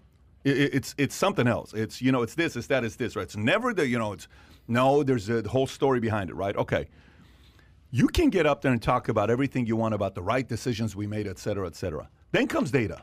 And then you have to say, oh, why did Florida's shutdown format work? Mm. Why did Texas work? Mm. Why did why why didn't California work? Why didn't New York work? I mean, within a span of a week, we were both in New York and in California, right? New York, everywhere we're going, everyone's like, "Oh." we talked to the cab driver. The cab driver's like, no, we felt it, the shutdown. Half a million people have left this place. California, we go there. Mario and I are at, uh, I don't know where we went. We went to get this uh, uh, uh, food by the water. This guy runs up, stop, stop, stop, stop, stop, put the mask on. Complete different environment that they got. But Phil, the, the gym, the fitness world, you're in that space. How big of a hit did they take? You know, now, like now it's after pandemic. How big of a hit have some people taken? Did some people fully get out of the business?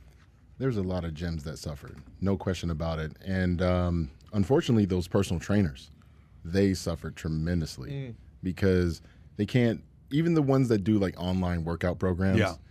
they're working from home, but they also are working internationally. So imagine not just the people who they can help domestically in the United States, but overseas. They still don't have gyms. So a lot of the personal trainers are like, well, what do I do? How do I really pivot? And even those influencers that are like, you know, you got bodybuilder and influencer mm-hmm. kind of mm-hmm. mixed together. What are they going to do? Just home workouts all the time? Eventually that became boring. And it became very, I would say, disingenuous to say that I got my physique based on this.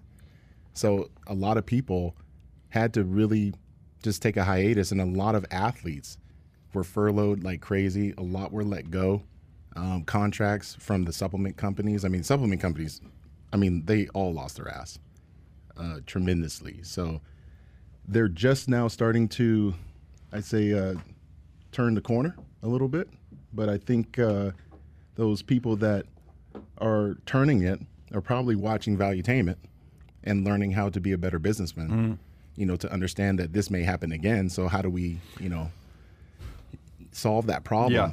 But the unfortunate pro- uh, part is, is that a lot of them still haven't figured out like a, a specific training module or whatever to enhance like their abilities. And I know we were talking about stuff like that last night. Is that You, you have an online course if somebody wants to learn how you all your secret stuff that you've done over the years. Is there like an online course to buy of yours or no? not yet in the process? Oh, brother, Yes. people would pay premium for that to get their hands on how you train. Mm-hmm. Like you don't have a video that shows how you trained with a camera showing exactly your routine. I've had uh, workout videos, you know, DVDs, all that stuff. You know, I've done collaborations with different companies, but uh, no, Wow. something's coming though. Well, if something Something's like coming. that- I hope so because I know a lot of us would want to jump Are on that. Are you kidding me? You, 100%. you got a seven-time 100%. Mr. Oh, Olympia who hell is yeah. who is still who is still in shape. Like he can Yeah. compete this year if you wanted 100%. Any plans of this year or no? you know, my phone's still on. my phone still works. My phone still works. So I don't know just, if those guys have called you or not. The, the folks from uh, this, uh, uh, what is the brand called? Mr. Olympia, right? Yes. Yeah. You still play basketball, Phil? 2K. but I mean, is this a challenge? No, no, no, no, no, no, no, no, no, no. It's not, I can't play basketball to save my life. I can't even play on 2K. I'm just messing No, but I. I read your story and I know you were a basketball player before. Yeah, no, I I love it, but uh, you know, for me to get back out there at you know over 250 pounds, It's ju- difficult, right? It's not smart. Yeah. you're asking, you're really, you're really asking for a problem. I mean, What do you mean? What do you mean by that? A problem? Well, for for me, I mean, normally I would get up to like 275. Mm-hmm. I you know off season. Right now I'm like at 250. Um, I had actually tore my MCL uh, about a year and a half ago Mm-hmm. and competed with it. So I'm only imagining like if I decided to go out and run, Oh, I that I probably wouldn't tear something else. Oh, I see. So- what is it though? Is it the is it the It's, weight? just, it's the torque. I The mean, tor- like yeah, yeah. I mean, you got to go. I mean, look, when, when I played ball in college, I was 175 pounds. Right, right. You know, you look it up on the internet. I mean, I was pretty darn lean at the time. You were. I saw pictures of you. Yeah. And uh, now you got basically 80 pounds on that. Right, You're right. gonna and much more years. Right, right, on the on yeah. those joints. Plus, Yeah. your muscles grow, your ligaments don't. man. Yeah. You know what I'm saying? You're just begging for a problem. oh, I see. know. I see. Interesting. How's uh um uh Coleman doing? It? He was he was in. Did he have surgery? Is that why he was working with numerous. Yeah, So he's had numerous surgeries, but you know, I I definitely feel like he's finding his way. Yeah. He seems a lot. One thing I give Ronnie Coleman is his level of positivity. Yeah. Throughout this entire process. Yeah. I mean, I couldn't imagine. I mean, I had two hernia surgeries in two years, and I was definitely not happy with my surgeon. Right. You know, at some point, for him to have more than ten, Wow. I mean, and still go to appearances. I mean, I'd be doing appearances with Coleman, you know, overseas, and he's standing as long as he. He's supposed to be sitting down in a wheelchair, and this man would, you know, get up, stand up, shake hands with people, listen to their stories for six hours straight. wow. I mean, you you guys are men of sheer will. There's no way. Yeah. that Oh, you 100 guys do what percent. you Yeah. guys Oh, yeah. No. You know, no, No. way. And shout out to staying positive. It's worked well for Charlie Sheen, so everybody should. It's a big, positive inspira- well. big inspiration. Yeah. Big inspiration. Big inspiration for that. I, I want to go to a different story. I want to go to a story here we got about the American dream. And I don't know if you've uh, seen the story or not, but What if you want to go Go to page American Dream is what page, guy? Is it on page two? It's page two. Page two. Okay, go to page two on the bottom. How the two biggest status symbols of the American dream came to pose the greatest risk on inflation crisis. Business Insider story. Owning a house and a car has symbolized the American dream since the end of World War II. But these markers of 20th century prosperity are posing the 21st century greatest inflation risk. By May, a popular gauge of broad price growth had leaped to its high, highest level since 2008. Conservative co- uh, economists and lawmakers have raised fears that unless the government reins its, in its spending, the U.S. risks repeating the crippling spiral of runaway inflation from 1970s. These months of decade-high inflation, driven largely by home and car prices, are now the principal risk to the economy economic recovery, Fannie Mae said in a Wednesday report, unless bottlenecks are quickly un, uh, alleviated and price growth cools, inflation that's been largely deemed temporarily by the Federal Reserve could plunge in the U.S. into a new economic crisis. The company's economic and strategic research group said. By the way, do you think the owning a house is still the American dream? Would you say it's still an American dream? Uh, uh, how, how would you? What would you say is the American dream today to you?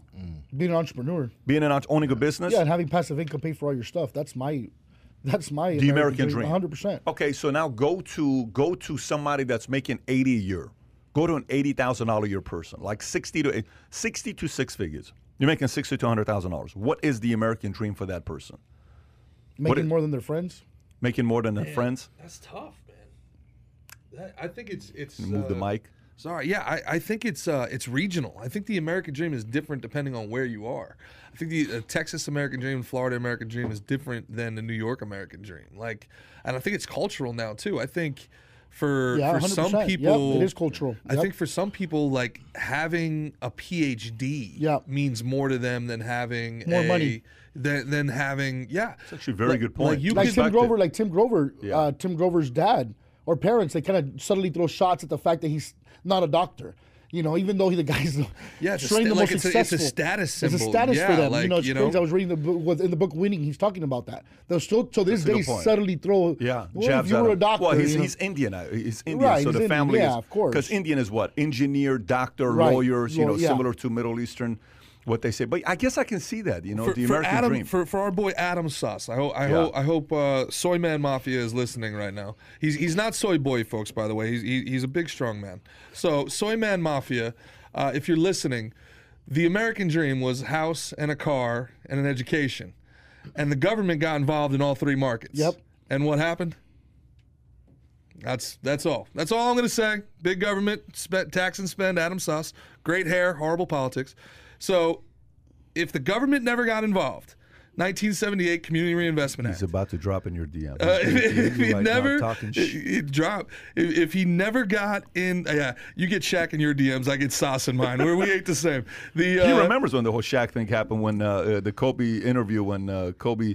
I asked Kobe. I said, "What would who would have Shaq been if he had your work ethic?" And Mm. uh, Kobe said he wouldn't have been the greatest of all time. We would have won 12 championships, and then Shaq got pissed and came back. But uh, Well, you told us that you actually never shared that story with us about Shaq getting what he told you. We know that there was backlash because ESPN and all that, but you never well, told us. Shaq DM'd me, Yeah, and yeah. he was furious, saying, At you? know, yeah." He says, uh, "Who, you know, who are you to ask a stupid question like that? You know, from Kobe." Who would I have been if I would have had a work ethic? You don't even know what you're talking about, and then just block me. I'm blocked from Shaq on Instagram. No way. hashtag unblock Pat. Everybody tweet by- at Shaq. by the way- tweet at Shaq unblock Pat. I would love to sit down. with Shaq will be surprised if he sits with me because if you see my my go ahead. How many Papa John's franchises do you have to buy before Shaq? No, I, I, I actually, I actually, and by the way, Phil messaged Shaq, and Phil's like, because Phil and Shaq have done stuff together. Shaq is a, a big uh, fan of Phil's work. Shaq would come to watch Phil uh, at Mr. Olympia. I think you guys have had uh, multiple interactions together. Yeah. So, but I remember, oh, you messaged him? no, no, he sent a tweet out Oh, okay, because okay. of what happened back and Oh, forth. Shaq it, was pissed. it. Pissed. But if, if if we play, you know the game, pick your starting five, and I say you got first pick, you pick MJ. My second is, you know, I'll go let you say LeBron or something like that, and then your third pick is going to be let's just say you pick Kareem. I'm picking Shaq. Yeah, 100%. That's I Yeah, pick of Shaq course, because of. Shaq is irreplaceable. We talked about him last I've night. never seen anybody Yeah. take over a game. I've never in my like I watched. I've watched LeBron. I've watched Yeah. Jordan. I watched Bird. Matt. I've never seen anybody just decide. You know what? Nah, I'm just gonna score the next 50 points, and just like Yeah. I've never seen anybody And what are you completely do take about over a game And the thing like is, 2000. What are you gonna What are you gonna do about it? Try to stop me. Like that was his mindset. Try to stop me. Anyway, so yeah, so going back to this whole thing with American uh, Dream, yeah, I think you're right. It's different based on culture. It's different based on zip code. It's different. Do you have a different opinion what what he just said? No, no, I agree with them. With the, I know with us, with the Hispanic community, it's it's very much just uh, as long as you can pay your bills and uh, buy your little house, and then you're good. Like to the American dream, to the Hispanic, to this day is Yeah. still buy a house. Like if you can, you can, That's the own, you can dream. own, Yeah. Yeah. you can own a hundred units, Pat.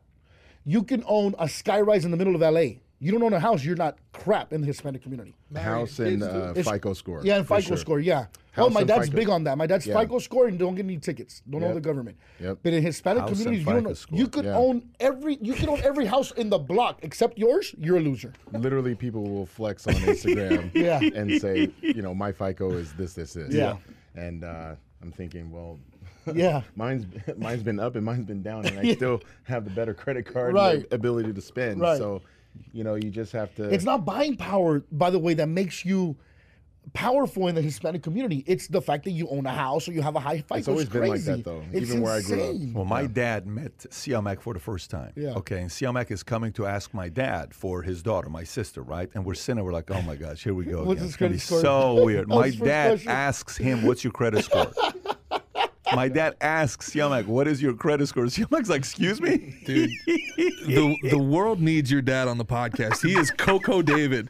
Joey Coco David needs to come on the podcast. You and him have had some conversations oh, together. that's my Yeah, boy, man. Yeah, Yeah. he's uh, Yeah. he's uh, By the way, we had a guy just gave five hundred dollars right now. Wow. Norman J. I think that's the highest ever. I tried to comment earlier in the podcast, but I had to verify the transaction on my CC. Active listening, uh, listen for understanding, not to respond. We learned this is military leadership training. He's got his website there, www.njsdcapital.com. I am a newbie entrepreneur and I want to attend the Vault Conference and get on that yacht. It's a must. Norman, send us a text at 310-340-1132. 310-340-1132. We'll have one of our guys contact you. Uh, but that's the record right there we've ever had. So hey, thank you for that donation, man. It's uh, but we'll have one of our guys contact you. Listen, uh, in, on the, that. in the super chat, Pat, if they give a thousand dollars in the super chat, Phil will take his shirt off and flex. and if they give two thousand, I'll put another shirt on and walk out the room. Why'd somebody put a thousand dollars right now, Phil? but the thousand dollars going straight to Phil if you do that because this will be like a uh, a uh, what do you call it? A uh, you know how you go to events and you're doing guest posing, yeah. So so uh, uh, so okay, let's continue here. What else we got on stories that we haven't covered? What else we got on stories that we? the Nickelodeon, the Nic- Nickelodeon one. You know, let me see. Nickelodeon. Uh, you know what? Like you know what? Are we doing that? Did you do this on purpose? By the way, do you, did I do this on purpose? no, no, no. not a- it's this not a is grapefruit. this is Tiffany. oh, I see what you're saying. man. Oh, you're so funny, buddy. You are so funny. That was watermelon. Watermelon. Gerard's having a blast that thing. Yeah. Yeah. Watermelon, My buddy. my bad, my bad. My bad. That's so funny. All right, so Cole Beasley. I actually like what Cole, Cole Beasley said. I- can you pull up his tweet? So Cole Beasley makes a public service announcement, and people are flipping out over what he had to say. So he sends this tweet, gets a lot of attention, obviously, and he said, "Can can you click on it so I can read it?" Uh, so he says, "Look, I'm going to uh, I'm going to live my one life like I want to regardless. Everyone, hi, I'm Cole Beasley and I'm not vaccinated. I will be outside doing what I do. I'll be out in the public. If you're scared of me, then steer clear or get vaccinated. Point blank, period. I may die of COVID, but I'd rather die actually living. I have family members whose days are numbered. If they want to come see me and stay at my house, then they are coming regardless of protocol. I don't play for the money anymore. My family has been taken care of. Find me if you want. My way of living and my values are more important to me than a dollar. I love my teammates and enjoy playing ball because all the outside BS goes out the window in these moments. I just want to win the Super Bowl, enjoy these relationships that will be created along the way. I'm not going to take my uh, uh, take meds for a leg that isn't broken. I'd rather take my chances with COVID and build up my immunity that isn't broken. Let me read that one more time. Go back again. Go back again. Go back to the other side. Uh, he says, uh, I'd rather take my chances with COVID and build up my immunity that isn't broken, immunity that isn't broken. I'd rather take my chances with COVID and build up my immunity that, that way. Eat better, drink water, exercise, and do what I think is necessary to be a healthy individual. That is my choice based on my experiences and what I think is best. I'll play for free this year to live life how I've lived from day one. I'm if I'm forced into retirement, so be it. I've enjoyed the times I've had. I'll get to live freely with my wife, kids, and extended mm. family forever. We'd get to enjoy the times that we've missed from the sacrifices we've had to make just so I could play this wonderful game. So either way, it's a win-win. That's where I stand. Thank you for everyone who has been supportive throughout this process. A lot of other NFL players hold my position as well, but aren't in the right place in their careers to be so outspoken. What a what a good thing to say Yeah. right there. I feel for you, and I'm hoping I'm out. I'm doing my part to represent you guys as well. Cole Beasley. What do you think about that? Cole Beasley jersey ordered. Really? ordered. What a beast, man. What a beast. Gotta respect it, but You have to. But, but you got to realize what he said is very important. He said to all the other players that are not in my position to say that. I hope I'm speaking on your behalf, Yeah. and hopefully this helps you because he doesn't need the money anymore, right? That's the power. What's his net worth? He's he's probably a thirty million dollar 30, guy. 30 to 50? He's somewhere around there. I'm going to put him at thirty to fifty million dollars. Yeah, Cole but he, he wasn't supposed to be though. He this hmm. is he's a Rudy. He's an underdog. He you know he he was How he was never even that supposed to come out of Cowboys. fourteen camp. million. Yeah, net worth like- fourteen million. That's not bad. Yeah, but that's that's that's just that's just off of his NFL Oh, money. of you don't know what his investments course, are or anything yeah, like of that. course. Look, man, God, God bless him. Look, I don't anybody who got the vaccine, God Five bless eight. you, man. Go for it. Five eight. Five eight. Five eight. Cole Beasley. We we were up it, we were at an undisclosed location. We had a shoot, and one of the guys on the shoot. I don't know how the topic got to drugs, but we were talking about uh, you know when we were younger if we had ever done drugs. And this one dude, uh, who was our sound guy, really really good sound guy. He goes. Uh, he goes, no, I've never done drugs. I would never do drugs. I don't even take baby aspirin. And he was like, you know, on set, and he was, you know, like kind of like bragging about it. And I was like, did you get the vaccine? He goes, yeah. I was like, all right. So no baby aspirin, but I'm gonna take a an untested vaccine medicine. emergency- By the way, you should have seen this. It was epic. The guy's like, good point. Uh, okay, good point. I was like, uh, he didn't even fight it. He's like, good point. fair enough, fair enough. No fight? No, no fight at all. He he tried. He thought for like three seconds, and he was like, Kai, you were sitting there. He kind of looked to his right. He's like, yeah, that's a good point. he looked at it like, yeah, there's no response. Yeah, I can't say nothing to Hey, it. You Yeah. got it. Good for you. But you know what? Like, I love what he said. I'm not gonna. I'm not gonna take. I love what Cole Beasley said. I'm not gonna take meds for a leg that isn't broken. Thomas Massie got attacked uh, this week.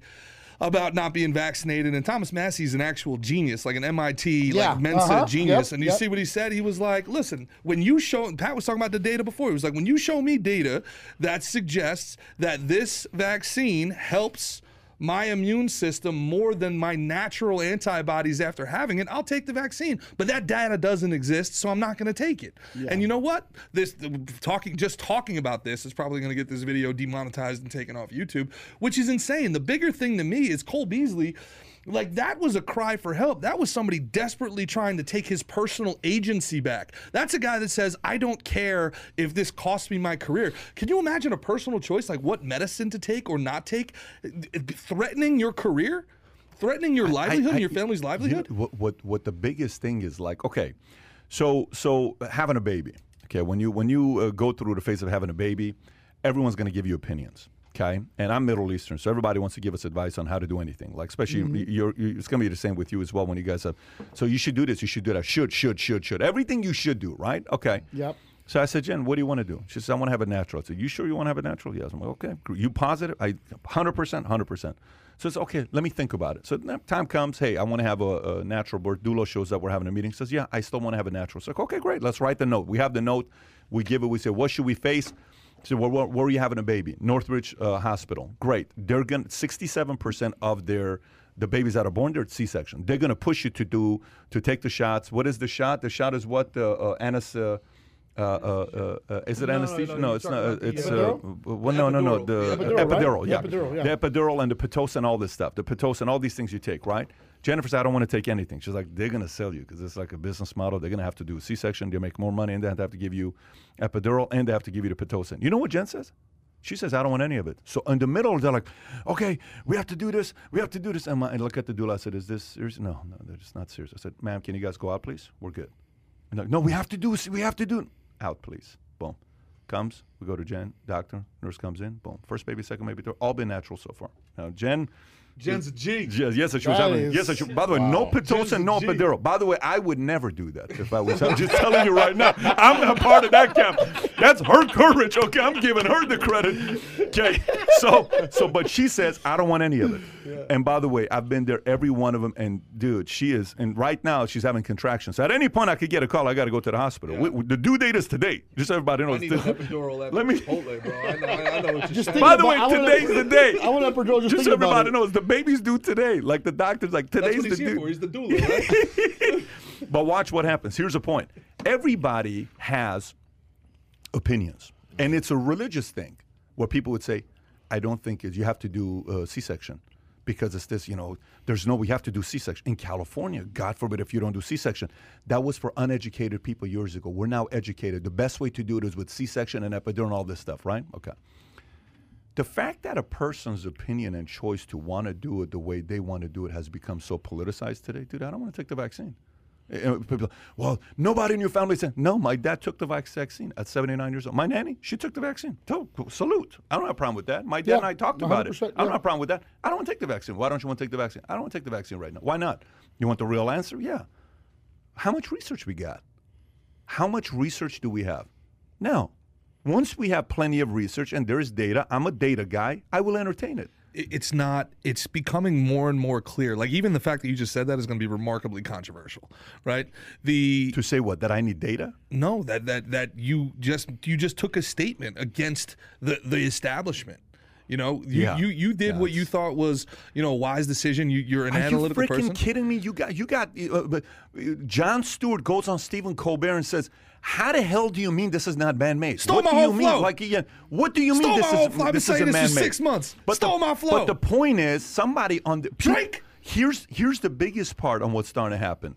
When you are so woke, you get to the point where you're so woke that you piss off your own party. Mm. Where people on your own side, they're like, "What the hell are you talking? it's I'm an not part of obedience your test. camp." It's an obedience test, man. It, this has less Yeah. and less to do with being healthy. not gonna This is not about It's healthy. gonna this happen, is though. are you on board or are you not? It's not gonna It's an obedience test from an obedience cult. You're not That's going to be able to is. pull it off. You're not going to be able to pull, pull, pull it off. It's just not going to happen in this country. You're not going to be able to pull it off. What's going to happen when the data actually comes out and it may be what you're talking about? Like, let's just say the data shows that you, or what you were saying earlier, that you don't necessarily have to have it based on your own natural immunity. Are people going to just raise their hand and say, you know what, I was a little disrespectful to you for not wanting to do it before, but the data actually shows like, and I think that's where I sit right now.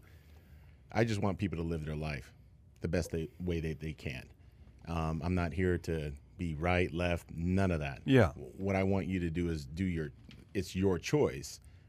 When people were saying, a lot of women, I remember going on Twitter saying, my body, my choice. Well, does that apply now?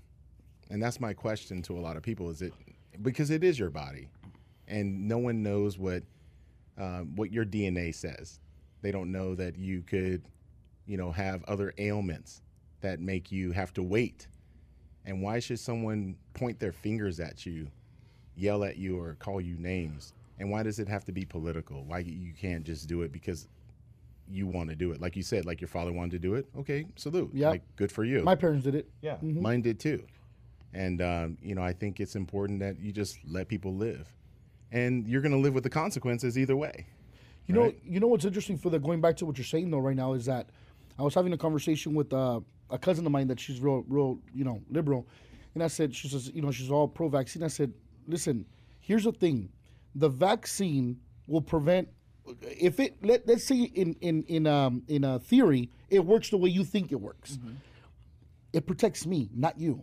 So why do you care so much if I take it? Does that make like it doesn't stop me from carrying it to somebody else?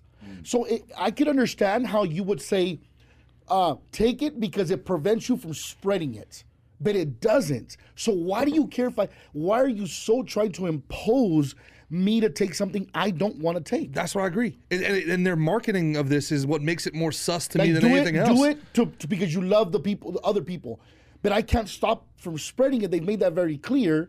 So why do you care if I take? It's like we're sitting in a car with strangers, and you decide to put on your seatbelt and I don't, why would you care? But they It's have not to. your The fact that they have to incentivize it the way that they're incentivizing it, like in Ohio, take the vaccine and you're entered into a lottery to win a million dollars. And I'm like, California, do you have to do that? Like with Viagra, did you have to do that? No, it works. like people, you don't need to incentivize them. You know what I'm saying? Like, I, I'm really shocked at how California did that. Right? You're talking about incentivizing these people that literally those same people didn't they just lose their jobs? Yep. Didn't they just lose their houses and stuff like that? Can we just give them their money first?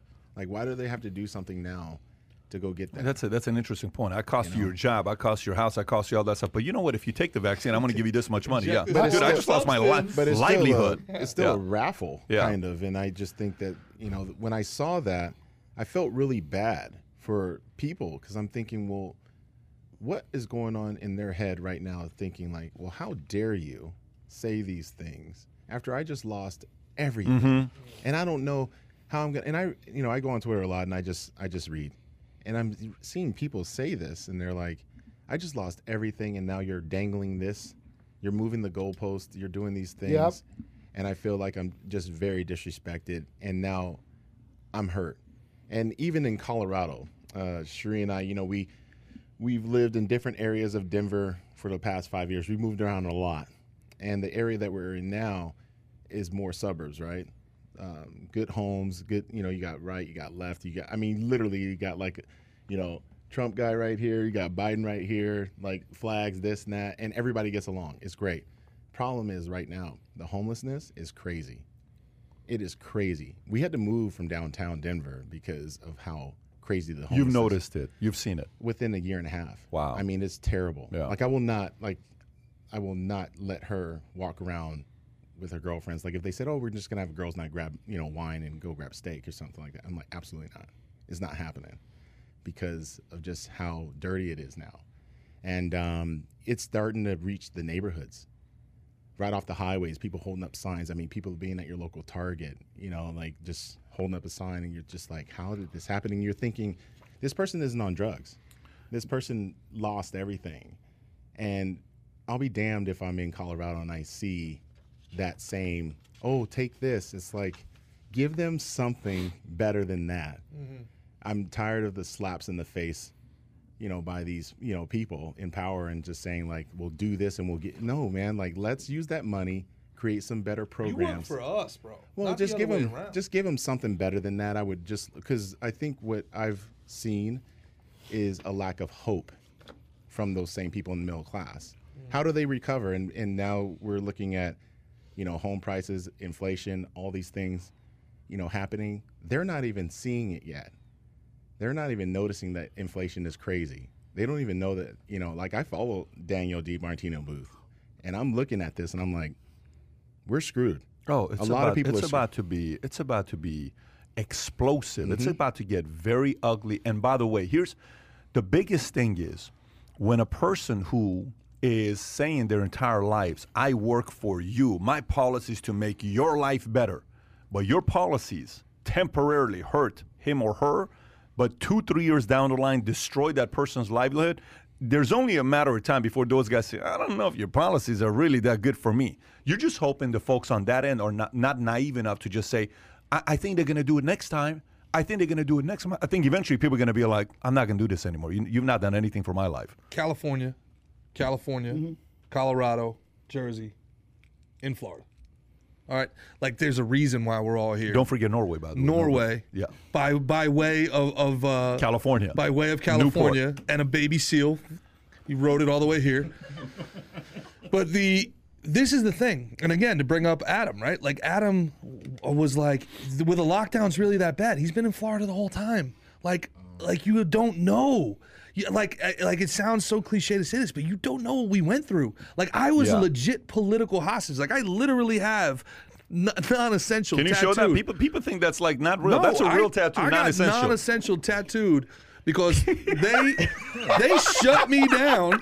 They shut, dude. I was on not one, I was on two national tours. All right, thousand dollars a show. Not that anybody needs to know my, my finances. Seventy shows, xed out, gone. 70 shows. Then I go back home to Jersey, the highest taxes in the damn country, and they tell me because I, I work nationally, I'm ineligible for unemployment. So I've been paying taxes in New Jersey. I can't get unemployment. They won't let me work. I'm seeing strip clubs and liquor stores open. Strippers are essential, but I'm not. I'm watching WWE on TV, and I'm like, these damn bodybuilding stuntmen. No offense, don't get me wrong, but I'm like, these dudes are essential, and I'm not. Like I'm watching these dudes dropping rock bottoms on each other, and I'm like, these guys are essential, and I'm not. anybody that's essential during the pandemic is comedians. Yeah. Dude, If there's anybody not that's essential, essential, brother. So I'm saying at 70, 70 grand, 18 months of my life, they locked us in. They locked us indoors. Like it was literally illegal after 10 o'clock for us to go outside. Like you had to show your papers. Like, what are you doing out here? Why 10 o'clock? Dude, because the coronavirus is a motorcycle gang and it comes out at night. That's why. That's why. All right? Because why why did we have to wear our mask into into bro, don't even get me oh, started. on the flight back, on the flight back, this just happened on the flight back from San Francisco. This woman, she I, she had it out for me, man. She was like checking me if my mask was here instead of here. She was like, "Sir, I've asked you to put your mask up." I was like, "Lady, when you were passing out the crackers five minutes ago, the entire plane took our masks off at the same time. We were sitting next to each other, unmasked, naked face, next to each other for five whole minutes. I think if anybody had anything, it's been transmitted. Can I please? Can I please? You told just- her that. Yes. Did they kick you off the plane? No, or- she got mad at me. Then she came back again when it was here, and I was like, "Say it from six feet away. If we're gonna, if we're gonna follow rules, you didn't say that I to swear her. to God, hand to God, I was like, get six feet away. If we're following rules, we're following all the rules. If we're following rules, we're following them all. Say it from six feet away. What'd she say? What'd she Huh? say? What'd she say? She backed up. She was like, I was like, you should have gone like this. yeah, Not like, ah, essential. yeah. Dude, I'm dying. And, and nobody needs sky waitresses anyway. Get But a I real want to know. But I want to know what data shows that the amount of people who get hypoxia by wearing it, because What's hypoxia? you never been to Denver. no, like high altitude and all that stuff. So, like for instance, like Like I- Breckenridge, you go there, it takes you two days to adjust to it. Like, remember So- when Andres Galarraga was hitting home runs in Colorado? I've been fat for a long time. Like, it's- so it's so imagine okay everywhere. so quick story i go to Shree's like hey i need you to go to uh, home depot i said okay fine i go to home depot i gotta wear the mask so i'm pushing the cart i'm putting stuff in and then next thing i know i meet a few fans and i'm just trying to be nice and you know talk to him. next thing you know i just start perspiring like crazy i'm sweating like bullets and i'm thinking the last time i felt like this was when i first moved to colorado and i went up to pikes peak mm. and I'm like, why am I? Why is this happening? And now, like this person and th- and this lady is like, I saw you in this film, and like, it- it- oh my gosh, my grandson, can I take a picture? And I'm like, ma'am, I'm about to pass out. So I literally just took it off, and I went out. I literally r- left the cart, ran outside, took a deep breath, and I was like, oh my gosh, I was near having an anxiety attack, and I and I don't have that. And I was like, well, let's rewind. What happened? doing this. And it was one of those that didn't have a lot of, um, it wasn't like, uh, it was very thick. And, and it just made, and I'm claustrophobic as hell already. So it just really made me worse. So now I've had to figure out like which one will allow me to be able to breathe. So if I am on the plane, luckily when I was on the plane uh, yesterday, um, I didn't have that same experience, you know. And it and it is, you know, I've seen certain flight attendants like, you know, be cool with it and then not. Um, but mo- most important, I think, is very interesting when you're doing like this, and then you take the sip and you do that, and I'm thinking, how does that work?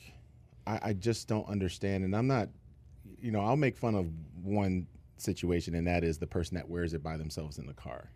I just don't get it. Oh, even even worse for me is when uh, Tyronn Lue was doing the interview uh, Oh. behind his desk and he had a mask and I'm like, bro, you're by yourself. What are you doing? Yeah, like in from the camera, Zoom. like what are you doing? You're on Zoom. Take the note. Uh, You can't get the virus over Zoom. I've come to like the mask though because most people that are still wearing masks at this point are, are commie honkies anyway, and they're better when they're muzzled. So 100. The, Stop the, the commie honkies are the ones, you know, the, the soccer moms with the, uh, you know, I'm with her sticker you know still what? on the It- back it- of their Prius. take- They're the ones take- masked up. it- It's gonna right, take for us. It's gonna take for us to defend other people. I, I Not a was- communist. The last, I made last- one communist joke once to Gerard. Now I'm a communist. Yeah, hey, that's hey. all we need is- all- so so last time I came to Florida, I was sitting next to a kid, and the kid was eating his M and M's, and the flight attendant told him, you know, mm. hey, after you put one in your mouth, you have to cover yourself, right? And I told her, and I told the flight, and the kid was so we're in the first class, so we're sitting in the front. The mom is sitting next to her daughter on the on the next row, and I'm sitting next to him. And I think that he assumed he was with me, even though it was a little white boy, kind of weird, like I'm not white, you know. And I said, he's not doing that shit. trying to say, SA? No, no, no. I'm just saying I'm not white, like obviously, right? And I said he's not he's not gonna do that shit. I said he's not gonna do that. I said we're normal human beings here, okay? He's gonna eat whenever he's done, then he's gonna put on his mask. So what you're doing is ridiculous. Don't go overboard either. Mm-hmm. And the guy just looked at me like, oh shit. I said, got addicted to the power." What I'm getting at is that there's gonna be a sense of people defending each other too. Does it make like you got to step up for other people? He's the kid couldn't be older than six years old. And then the I think he the guy just looked at me. He went to the he went he just went to go do something else. The mom looked at me. She says thank you because it's annoying. Mm-hmm. He's a little kid. They make you're, you're you're you're making him fear things that are not real. You know. Well, it'd So- be different, don't you think, if there was someone that was sitting next to him that felt offended? Yeah, of course. But Now, it if there's someone that. else, Yeah. then I could be like, okay, no Yeah. problem. I don't know you, Pat, but we're sitting next to each other. But Yeah. here's the other thing that I've noticed is that what about people that happen to get it? Mm-hmm. Um, don't they understand the whole? And this is gonna, oh man, we're gonna go there. The shedding. What do so, you mean? Meaning, like you get anytime you get a shot and stuff mm-hmm. like that, like you're gonna shed, right? You're I- gonna I shed the virus. Oh, so, yeah. what if you're sitting next to someone who you don't know and you're shedding the virus and they don't know it, and they get sick, or they have a complication? Interesting. Yeah. It's So these are things that like I, I do believe like you know when people say hey you should get this shot or whatever before you travel you wait 14 days you know there's you can go get the shot at the airport Yeah. at some of the airports so what does that mean like okay well that's fine I get it but then I shed it to some other person You're literally who may be getting in- an active who- virus in that moment. who may be immunocompromised and now I put them at danger Mm. and I don't even know it I never even considered that. and we don't think like so it's very tough to figure out like a real protocol on how to figure this out and i feel really bad for anyone that has you know immune disorders my fiance has four and you know it's it's so i'm i understand. Yeah. you know she's got the pcos she's got hashimoto's like she's got a lot of different things going on. So she can't really be around certain people at certain times but you know she always tries to focus on what Beasley was saying is like you know how sh how sh- can she protect herself naturally as much as possible? And, and in all essence I do believe that we all should be figuring out regardless if you take it or not how can you boost your immunity naturally Yeah. we should always like I wish there I'm raising my hand right now America like if I can help seriously talk about health and fitness this and that and the other getting outside being you know being healthy that way eating better because i still go to the grocery store and i'm sure we all agree frozen food section aisle is still wiped out i mean Yeah. like the bad stuff Yeah. we Yeah. got to do Burritos. better we got to do better I know because I take them. so if you go to my city, they're wiped out. Oh, that was me. That's what I'm saying. But I Yeah. mean, like you know, I and I'm not saying everybody's got to eat like it's some you know competitive bodybuilder. What I am saying is that let's let's try to rethink some of these options. Phil, I think you need a podcast. Is what I think. Yep. I think you need a podcast. I, I- I w- it would be interesting if you had. Do you have a podcast currently right now or not? I think it'd be interesting if you had your own podcast and you brought athletes because you're connected. You're connected both through Hollywood. You have friends in Hollywood. You have friends in uh, all sports. I mean, Jamal Crawford's one of your buddies. You guys went to. Yeah. You guys played together. You got guys in the NBA. You guys got you got guys in football. Chad Johnson It's wants to beat you in in uh, bodybuilding. You know, it would be interesting if you ran your own podcast. What that would look like. So you got strong opinions, and at the same time, you're coming from a different lens. Yeah. A guy that's got a degree, you would look at a Phil Heath and you're like, oh, he's probably just a uh, you know what meathead, right? Yeah. Guy's got a degree in engineering. Yeah. I confused it with accounting yesterday, but Ronnie's accounting. You're engineering, right? Accounting, seven-time Mr. Olympia. Yeah. And at the same time, he's got strong opinions for himself, and he's independent. I would right? watch it Yeah, it'd be, long. it'd be interesting if you had your own podcast. But gang, if you're watching this, we're at the end. Thank you so much for joining the podcast. Hit that subscribe button if you enjoyed today's uh, podcast. If you'd like to see us bring back the same crew we had here today, let us know by smashing that subscribe button. Expect short clips to go out sometime later on this afternoon. With that being said, I think the next podcast we're doing is not Thursday. This is a funny week. I got a lot of people coming to town this week, and I got a one of the people that's coming to town this week is a, is a girl named Brooklyn, which is my daughter. We've got a lot of people coming to town this week, so we don't know. This is going to be a little bit of a disruptive week, but I love the fact that she's disrupting a week. Are we doing it Friday morning? Is the next one Friday morning? Give me the date on what it is. Whatever date it is. Uh, say that again. Thursday at 8 a.m. It's going to start instead, Instead of of 9. nine. Thursday at 8 a.m. this week podcast. Daniel DiMartino Booth is here Thursday 8 a.m. Take care, everybody. Bye bye. Bye bye. Bye bye.